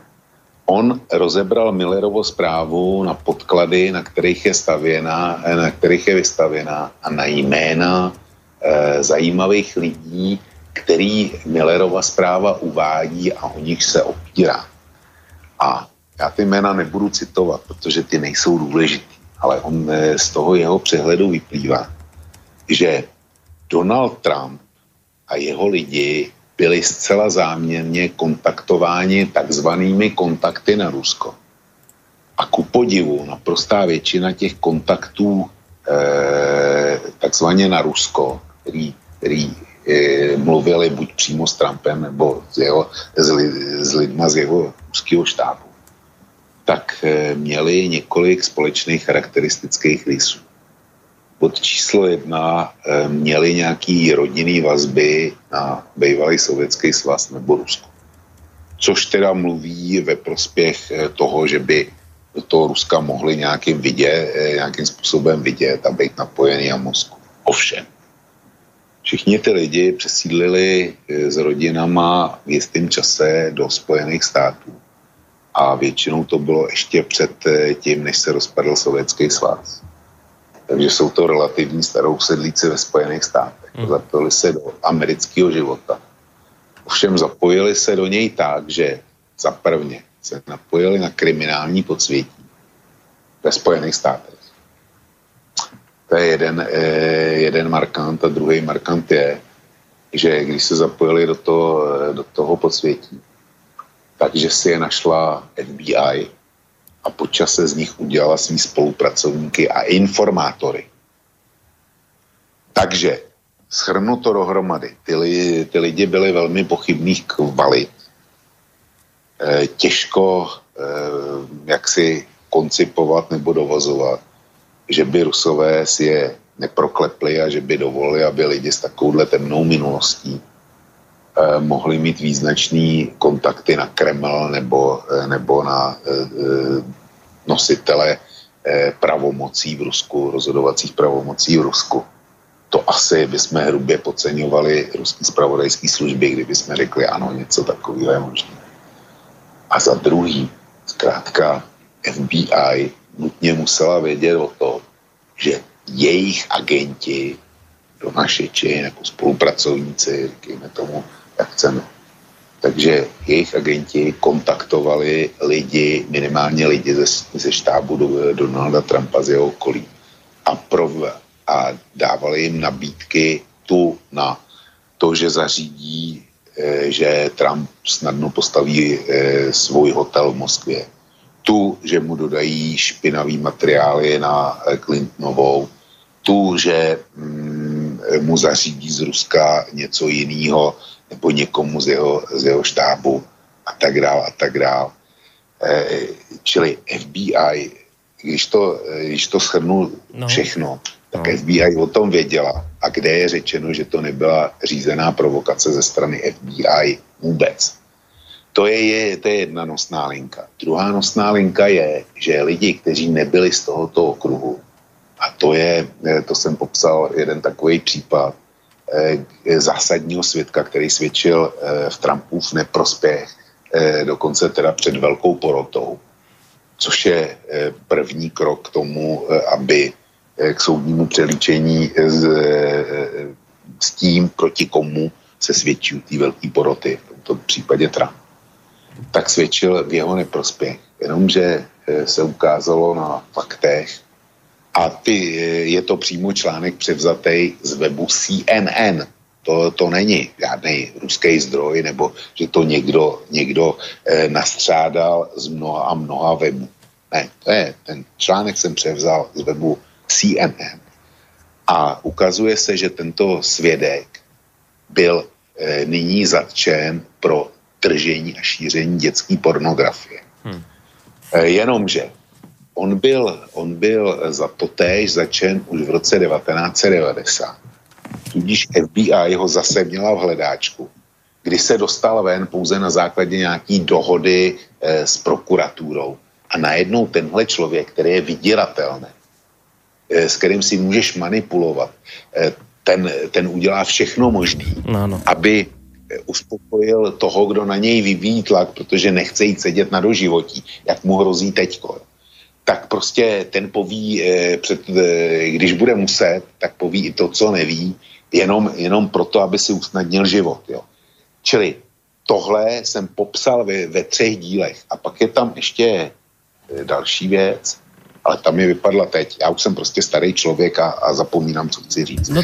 Ale eh, podobné věci, podobné věci jsou tam zdokladované. Jo, už vím. To je ta zpráva, ta, eh, ta takzvaná stýlová zpráva. Stýlová zpráva byla záležitost, kterou si objednala původně demokratická strana. A ta akce se měla jmenovat Špína na Trumpa. Zkrátka najali bývalého pracovníka britské rozvědky MI6, Eh, který eh, byl taky, sloužil svýho času taky v Moskvě, ačkoliv neuměl Rusko. A měl tam jasně špionážní úkoly v Rusku. Jenomže byl, byl chycený a byl vypovězený z Ruska. Takže si najali tohoto pana Stýla, který už u MI6 v aktivní službě není, aby přes svý ruský kontakty dal dohromady špínu, špínu na Trumpa. E, jo, a bylo to oficiální, eh, oficiální zakázka demokratické strany. Tak my se na jedné straně bavíme o tom, že Wikileaks měli uškodit a pošpinit Hillary Clintonovou. A na druhou stranu eh, šéf volebního štábu John Podesta oficiálně tuhle zakázku panu Stýlovi dodal. Jenomže se ukázalo, že ta Stýlova zpráva Eh, se opírala o vyjádření zejména nějakého Bělorusa, který e, měl taky kriminální minulost a nemohl do Moskvy. A e, byly tam pikantnosti typu, jak si užíval Donald Trump při svý moskevský návštěvě s prostitutkama v, apartna, v apartmá, kde při státní návštěvě bydleli manželé, manželé e, Obamovi. Jo. Takže takovýhle věci a když došlo na lámání chleba, tak se ukázalo, že konkrétní věci z té Stýlovo zprávy jsou naprostý blud. A Stýl říkal, no tak jako e, nejdřív tvrdil, že, že to prostě tak je, jak, e, jak říkal. A nakonec skončil u prohlášení, no ono to třeba tak není, když to budu parafrázovat, ono to třeba tak není, ale stát se to mohlo. Tak na tomhle stojí podle, podle inženýra Pelce Millerova zpráva, na podobných údajích to má dokumentovat ten vliv Ruska na, e, a jeho ingerenci do amerických prezidentských voleb. O tom je díl 2, o tom je díl 3 a o tom je díl 4. Čili eh, ano, posluchač má pravdu, není to jednoduchý čtení, hmm. ale přesto eh, zájemcům doporučuji, aby si ty eh, tři díly zkusili přečíst eh, s pozorností, eh, co v nich je, anebo znovu přečíst a věnujte tomu pozornost, protože až vám pan Goda a podobný eh, budou vykládat o tom, že teda to Rusko, který máte konkrétní fakta, který poptírají nebo velmi spochybňují jejich tvrzení. A pokud vám někdo bude říkat, ale ta Millerova zpráva, který máte konkrétní údaje, co je Millerova zpráva vlastně zač. Hmm. Ja by som prečítal aspoň ten záver, lebo to bolo v jednom, eh, asi v treťom dieli, alebo v tom štvrtom, to je jedno, ten pán Pelc to tak zhrnul v závere a, a to je také zhrnutie toho, o čom si ty hovoril. Skúsim ho teraz citovať.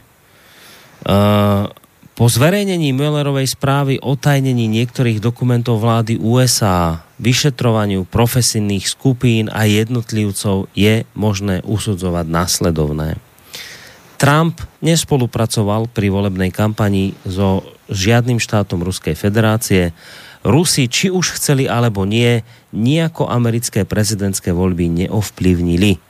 Únik údajov z počítačov DNC, to je demokratická strana? Áno. Áno. E, z počítačov demokratickej strany nebol hack, ale lík. Teda údaje neboli stiahnuté na diaľku, ale boli stiahnuté živou osobou pomocou prenosného disku, teda flash disku. Nebolo, eh, alebo teda možno pomocou miestnej vysokorýchlostnej siete LAN. To ale nie je podstata celého tohto príbehu. Eh, podstata je, že ruskí hekery neexistujú. Áno, eh, teoreticky mohla únik z počítačov demokratickej strany zaobstarať osoba s, dôverou demokratickej strany v prospech Rusov, ale celý príbeh Trumpovej velezrady sa predsa točil na ruských hekeroch. Naopak, tým kampane Hillary Clintonovej pri najmenšom už od konca roka 2015 začal pôsobiť stále intenzívnejšie proti Trumpovi a spolupracoval pritom aj so svojimi zahraničnými subjektami, predovšetkým britskými, austrálskymi, ukrajinskými občanmi a naturalizovanými Rusmi. Operácia Trump, operácie Trump sa zúčastnili súkromné spoločnosti rôznych štátov, FBI, NSA, CIA, teda vtedajšia americká vláda. Britská vláda bola povedané diplomaticky podrobne informovaná cez MI6. Podstatnú úlohu Londýn, podstatná úloha je pozoruhodná. E, Canberra, teda Austrália, tiež, čo si tušila, izraelská lobby, saudská lobby, nadnárodné korporácie, ako napríklad Google, Facebook, Amazon a vôbec celý americko-vojenský priemyselný komplex, média hlavného prúdu, to všetko značne ovplyvňuje dianie na celom svete a v USA predovšetkým. Celá záležitosť ďaleko presiahla rozmery predvolebného boja. Tvrdiť za týchto okolností, že Rusi ovplyvnili americké prezidentské voľby v roku 2016 je výrok do silvestrovského uh, programu. Čiže, čiže to je hrozné, keď teraz, keď si uvedomíte, o čom sa bavíme.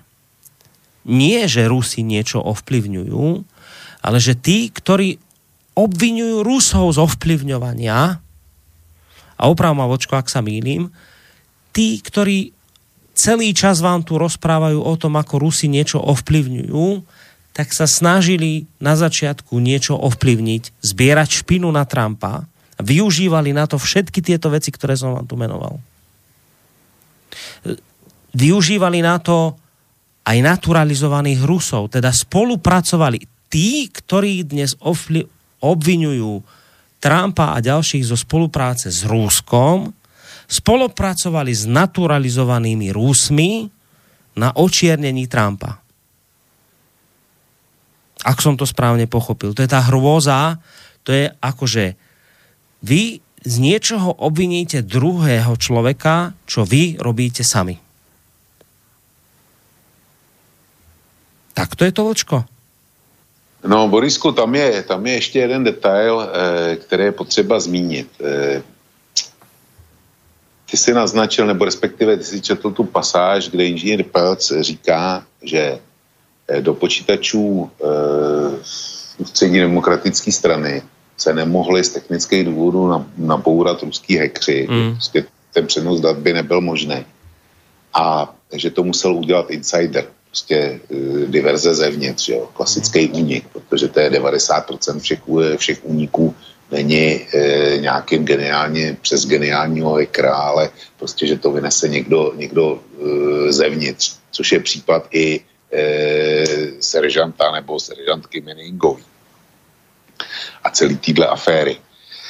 A on tam říká, že Eh, lecos naznačuje tomu, že tím, kdo, kdo prostě eh, byl ten insider, který vynesl ty informace eh, z počítačů demokratické strany, byl nějaký spolupracovník Bernieho Sanderse, člen jeho štábu, který to udělal jako pomstu za to, jak se demokratická strana nebo její vedení chovalo prostě naprosto, naprosto hnusným způsobem eh, vůči Bernímu Sandersovi, jak preferovalo, preferovalo na jeho úkor eh, Hillary Clintonovou. Takže on to udělal jako pomstu. Nicméně, že to nelze, eh, nebylo došetřeno, nemohlo to být došetřeno, protože tohodle člověka někdo eh, zastřelil je to, ne, je to nevyjasněná násilná smrt, čili to, to v tom článku eh, inženýra Pelce stojí, eh, stojí tolik a ne taky a neměli bychom na to zapomínat. A já k tomu dodám ještě jeden eh, pro mě nepochopitelný otazník. Takže Rusko umí ze 100 tisíci eury a pár, pár facebookovými účty ovlivnit americké volby Eh, a zvolit si, nechat si zvolit v Americe takzvaně svého prezidenta. Ale neumí přivodit změnu režimu, tohle chytrý Rusko s těma geniálníma metodama, neumí zvrátit eh, výsledky voleb nebo instalovat sobě povolný režimy v malých pobaltských zemích a v Gruzii, kde je, ruská, kde je vždycky silná ruská menšina a minimálně jsou tam síly, které by eh, jako eh, se rádi opřeli o Moskvu. Takže nejsou schopní zvládnout, zvládnout Gruzii, ani ze 100 tisícema eh, eur, ani jinak nejsou schopní zvládnout Estonsko, Litvu a Lotyšsko. Ale jsou schopní zvládnout 300 milionový Spojený stát. Mně to hlava nebere. Hmm. No a ukončíme túto našu debatu aj, asi aj celú reláciu tým, že keď už teda je to tak, že nakoniec zistíme, že však e, dobre, veď tak tí Rusi vlastne až tak to celkom neovplyvňovali, ale áno, však dali tam tých 100 tisíc eur a niečo ovplyvnili, ale nakoniec hm, aj tí Američania vlastne ovplyvňujú voľby. Nakoniec ten pán Goda to priznáva, že v tom svojom článku, že ako často zaznieva argument, že a čo je na tom, veď Američania robia to isté, tak mu nič iné neostáva, len teda priznať, že áno, že aj Američania robia to isté, že ovplyvňujú voľby. A potom tam v tom svojom článku vlastne pridáva niekoľko konkrétnych prípadov, kde a, a, a kto sa priznal, že Američania tie voľby ovplyvňovali. Ale toto je tak čarovné, že som si povedal, že toto musím prečítať celé, ak ste ten článok nečítali, to je niečo úžasné kde nám pán Goda vlastne vysvetľuje, prečo je iné a v čom je to iné, keď Američania ovplyvňujú voľby a v čom je to iné, keď Rusi ovplyvňujú voľby. Takže budem ho citovať. Prečo sme teda takí nervózni z toho, čo robilo Rusko? Odpoveď je vlastne celkom jednoduchá. Zaujíma nás to tak veľmi preto, lebo sa nás to oveľa viac priamo dotýka. Rúské zásahy do volieb sa nás týkajú úplne bezprostredne, v rôznych formách sa preukázateľne dejú na našich susedov na Ukrajine, u našich partnerov v Európskej únii a nakoniec aj priamo u nás. Navyše Rusi sú technicky, vidíš, toto je tu. To, toto je to, vočko, že vraví, že ako to tí Rusi robia za tých 100 tisíc, tak tuto dáva odpoveď. Rusi sú technicky pomerne inovatívni, Nevieme o zahraničnej kampani na sociálnych sieťach a hackerských útokoch porovnateľného rozsahu a agresívny hekovanie, kybernetické útoky aj na štátne inštitúcie. Neviem o tom, hovorí ďalej pán Goda, neviem o tom, že by USA hekovali účty politických strán, napríklad v Rakúsku. Nepočul som, že by vojensky anektovali napríklad Moravu, že by dezinformáciami systematicky zaplavili Slovinsko, alebo finančne podporili extrémistov v Dánsku. Keď to budú robiť a budú o tom konkrétne dôkazy, budem byť na poplach úplne rovnako ako teraz, teda pri Rusku hovorí pán Goda. Keď je reč o týchto veľkých geopolitických témach, ktoré sú tak veľmi obľúbené na dezinformačných weboch USA versus Rusko, ľudia majú tendenciu vyberať si svojho miláčika, svojho morálneho víťaza a historického liblinga. Chce to, menej sentimenta, chce to menej sentimentálny byť a viac pragmatický prístup.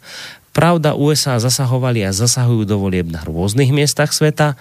Nie je mi to jedno, môžem to morálne odsúdiť, ale objektívne je to pre nás menej podstatné ako to, čo sa aktuálne teraz deje na východ od vyšného nemeckého. Navyše, nie je intervencia ako intervencia. Ak hovoria vyššie spomínaný bývalý agent, ako, ako hovorí vyššie spomínaný agent CIA Hall a akademik Johnson, v posledných desaťročiach sa americké intervencie väčšinou týkali podpory prodemokratických síl, kým tie ruské destabilizovali demokracie a podporili autoritárov. Ešte raz, nie je to úplne čierno-biele a nevyberáme si morálneho víťaza, ale je to dôležitý rozdiel, aj keď s mnohými americkými zásahmi, napríklad Irák alebo aj mnoho ďalších, nemusíme súhlasiť. Nikto seriózny netvrdí, že Trump bol zvolený len vďaka ruskému hekovaniu účtov a ruským kampaniam na sociálnych sieťach. Jeho krajania, ale aj protikandidátka mali množstvo problémov. Faktom však je, že Rusi toto isté teraz predvádzajú v Európe, bytostne sa nás to týka a podobné veci sa môžu pokúšať aj iné štáty a iné akt, iní aktéry a preto je dôležité sa o podobné postupy zaujímať, skúmať, ako sa pred nimi brániť. Čiže vočko, zhrnuté, počiarknuté, keď to robia Američania, je to od nás ďaleko, preto nás to neštve. A zároveň Američania nerobia také svinstva, ako robia Rusi, lebo počul si to o tom, neviem o tom, že by spravili Američania toto, hento, tamto. Tak čo na toto vravíš, keď si si toto vypočul, prečítal, lebo však som ti ten jeho článok prečítal, a priznám sa, že mne sa z, tohto, z týchto jeho vied zježilo všetko, čo som mal na svojom dele. Borisku, eh, já už jsem dneska jednou řekl, že pan Goda, pokud to myslí vážně, pokud to píše za peníze, tak já být na jeho místě, tak by se mi obrátil žaludek dvakrát, eh, dvakrát hmm. denně. Co takový obsah. Ale pokud eh, to myslí skutečně vážně, stojí si za tím, co napsal, tak znovu zopakuju to, co už jsem řekl na jeho místě bych navštívil střední školu a vrátil bych jim, eh, vrátil bych jim maturitní vysvědčení, protože si ho zjevně nezasloužím. A tež bych udělal se svým vysokoškolským diplomem. Eh, on říká, že neví, eh, že by USA hackovali účtu politických stran například v Rakousku. No, že to neví on, tomu rád věřím a američani mu to samozřejmě nepoví. Ale možná, že si vzpomene, že američani hekovali eh, v Iránu, o kterém už dneska byla řeč, takže tam zasáhli do atomových zařízení. Například teda. A jestliže, jestliže udělali tohle, tak se lze důvodně domnívat, že podobnou eh, kampaň tím spíš provozují na politické úrovni a zejména teda na sociálních sítích. Všechno tomu napovídá. No, to by ti povedal, že to je len špekulácia dá, zatiaľ, vieš, to by ti povedal, že áno, je len špekulácia a on chce dôkazy. Že, no.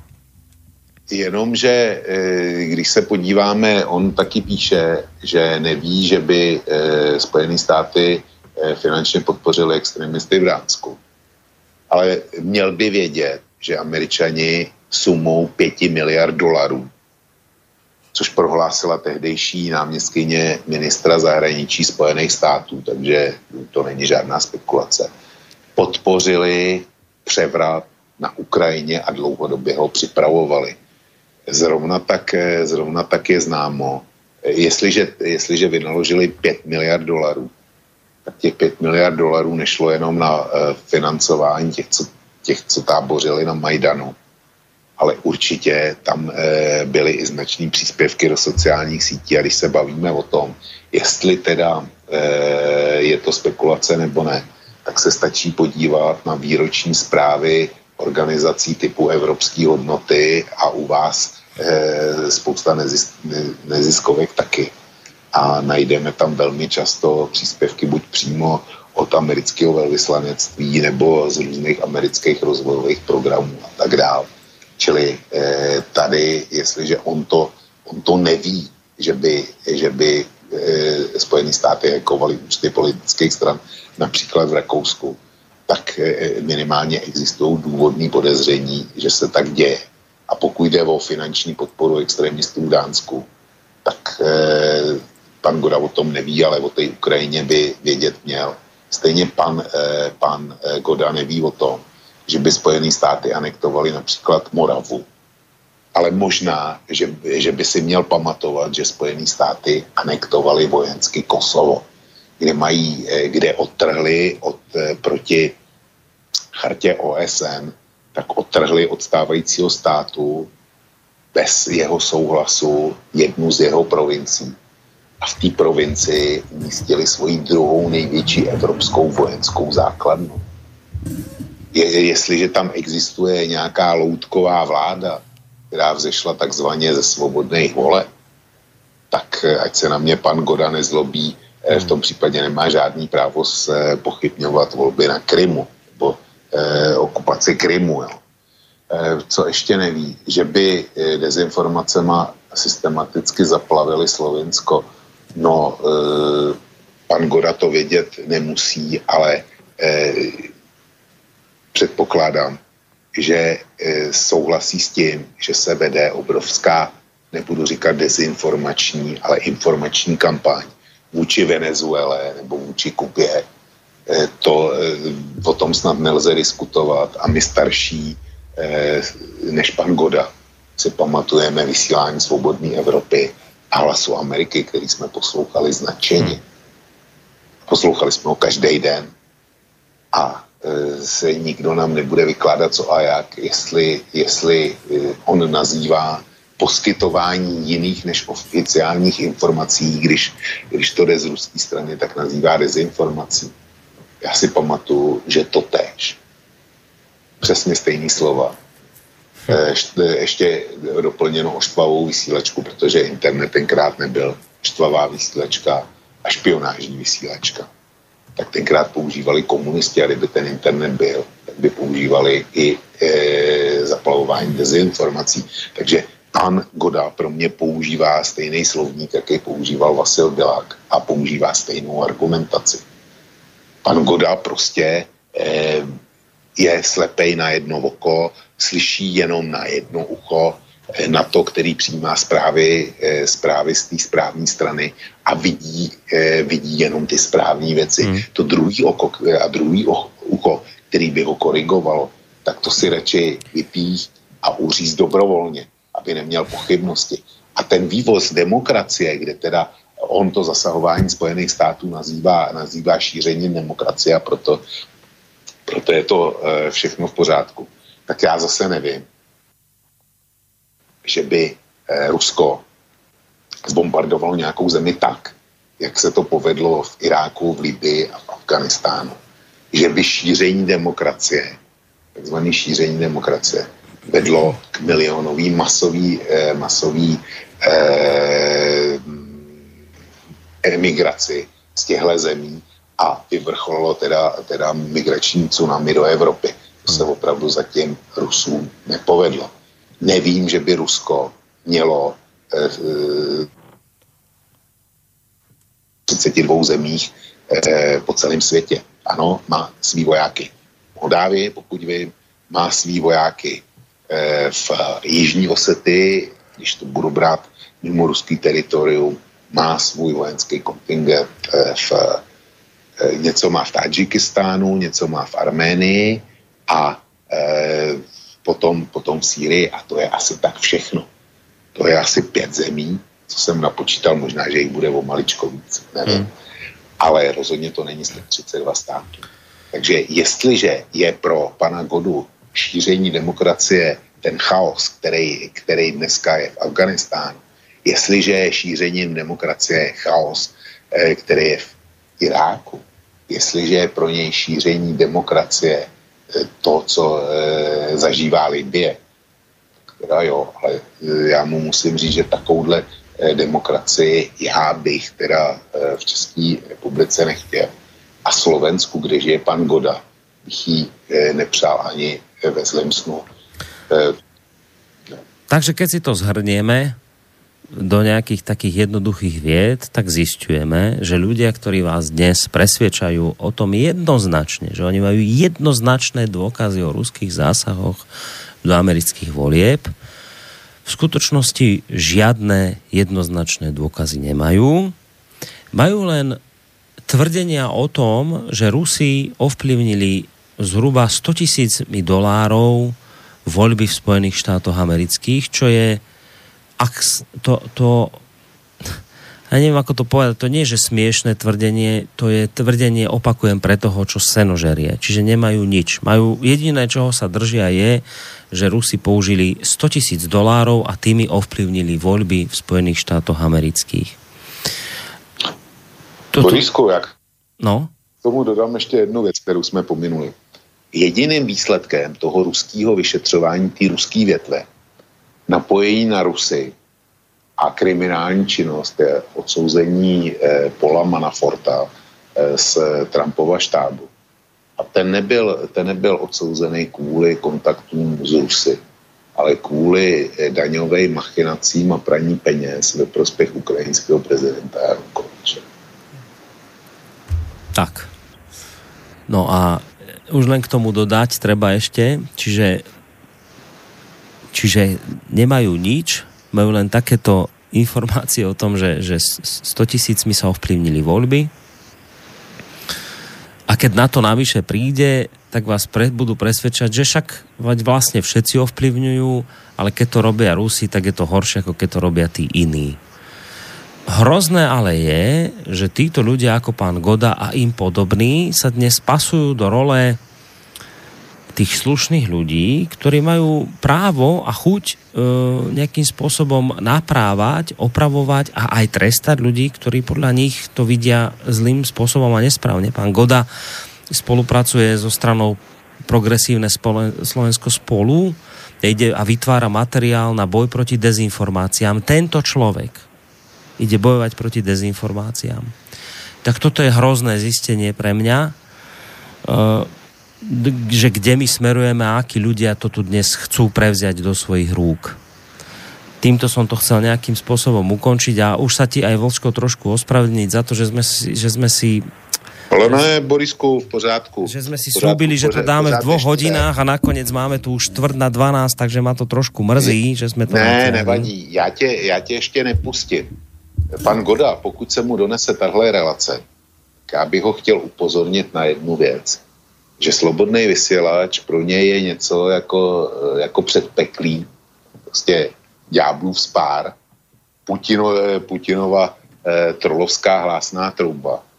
Ale tenhle eh, jaksi zdroj všeho zlýho, dezinformačního, tak klidně pustí eh, jaksi do vysílání člověka, jako jsem já, který k nelibosti mnoha posluchačů řekne, že pokud by Spojené státy dokázaly vynutit na Iránu tvrdší dohodu, která by zabránila eh, spojeným, eh, teda zabránila Iránu na věky věků eh, přístup k atomovým zbraním, že by to byla výhra pro svět, tak tohle je možný na slobodné vysílači. A e, já si myslím, že by posluchači to měli, naši posluchači, kteří se mnou nesouhlasí, takže by to měli ocenit. Tady vidí rozdíl, jaký je mezi denníkem N a mezi e, tím tou vlajkovou lodí toho svobodného světa a toho správného vidění. Tak tam by takový, takovýhle kontranázor nikdy neprošel a nikdy nebyl možný.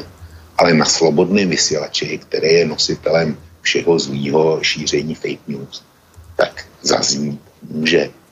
E, není to panu Godovi a jemu podobným divný. Hmm. A tím bych skončil já. Dobre, Vočko, ďakujem ti veľmi pekne aj za tento záver, aj za dnešnú samozrejme reláciu, ktorú sme si trošku natiahli a ja som ťa pri nej podržal dlhšie, aj keď teda tvrdí, že je to v poriadku. Dobre, ďakujem samozrejme popri tebe aj poslucháčom, ktorí sa nám tu zapájali do relácie, písali, volali. A napriek tomu, že teda je to dnes také horúce, aké je, tak nám venovali svoju pozornosť, za čo sme im samozrejme veľmi vďační No a tak tebe, ako aj poslucháčom, samozrejme prajem pekný zvyšok večera a príjemný Milý víkend. Borísku, milý Borísku, bylo mi potěšením, protože, jak jsem řekl na samém začátku, s laureátem jsem nikdy ještě ve, spole, v, v jedné relaci nebyl. Velmi si toho vážím. Je mi, je mi podstou, velmi ti to přeju.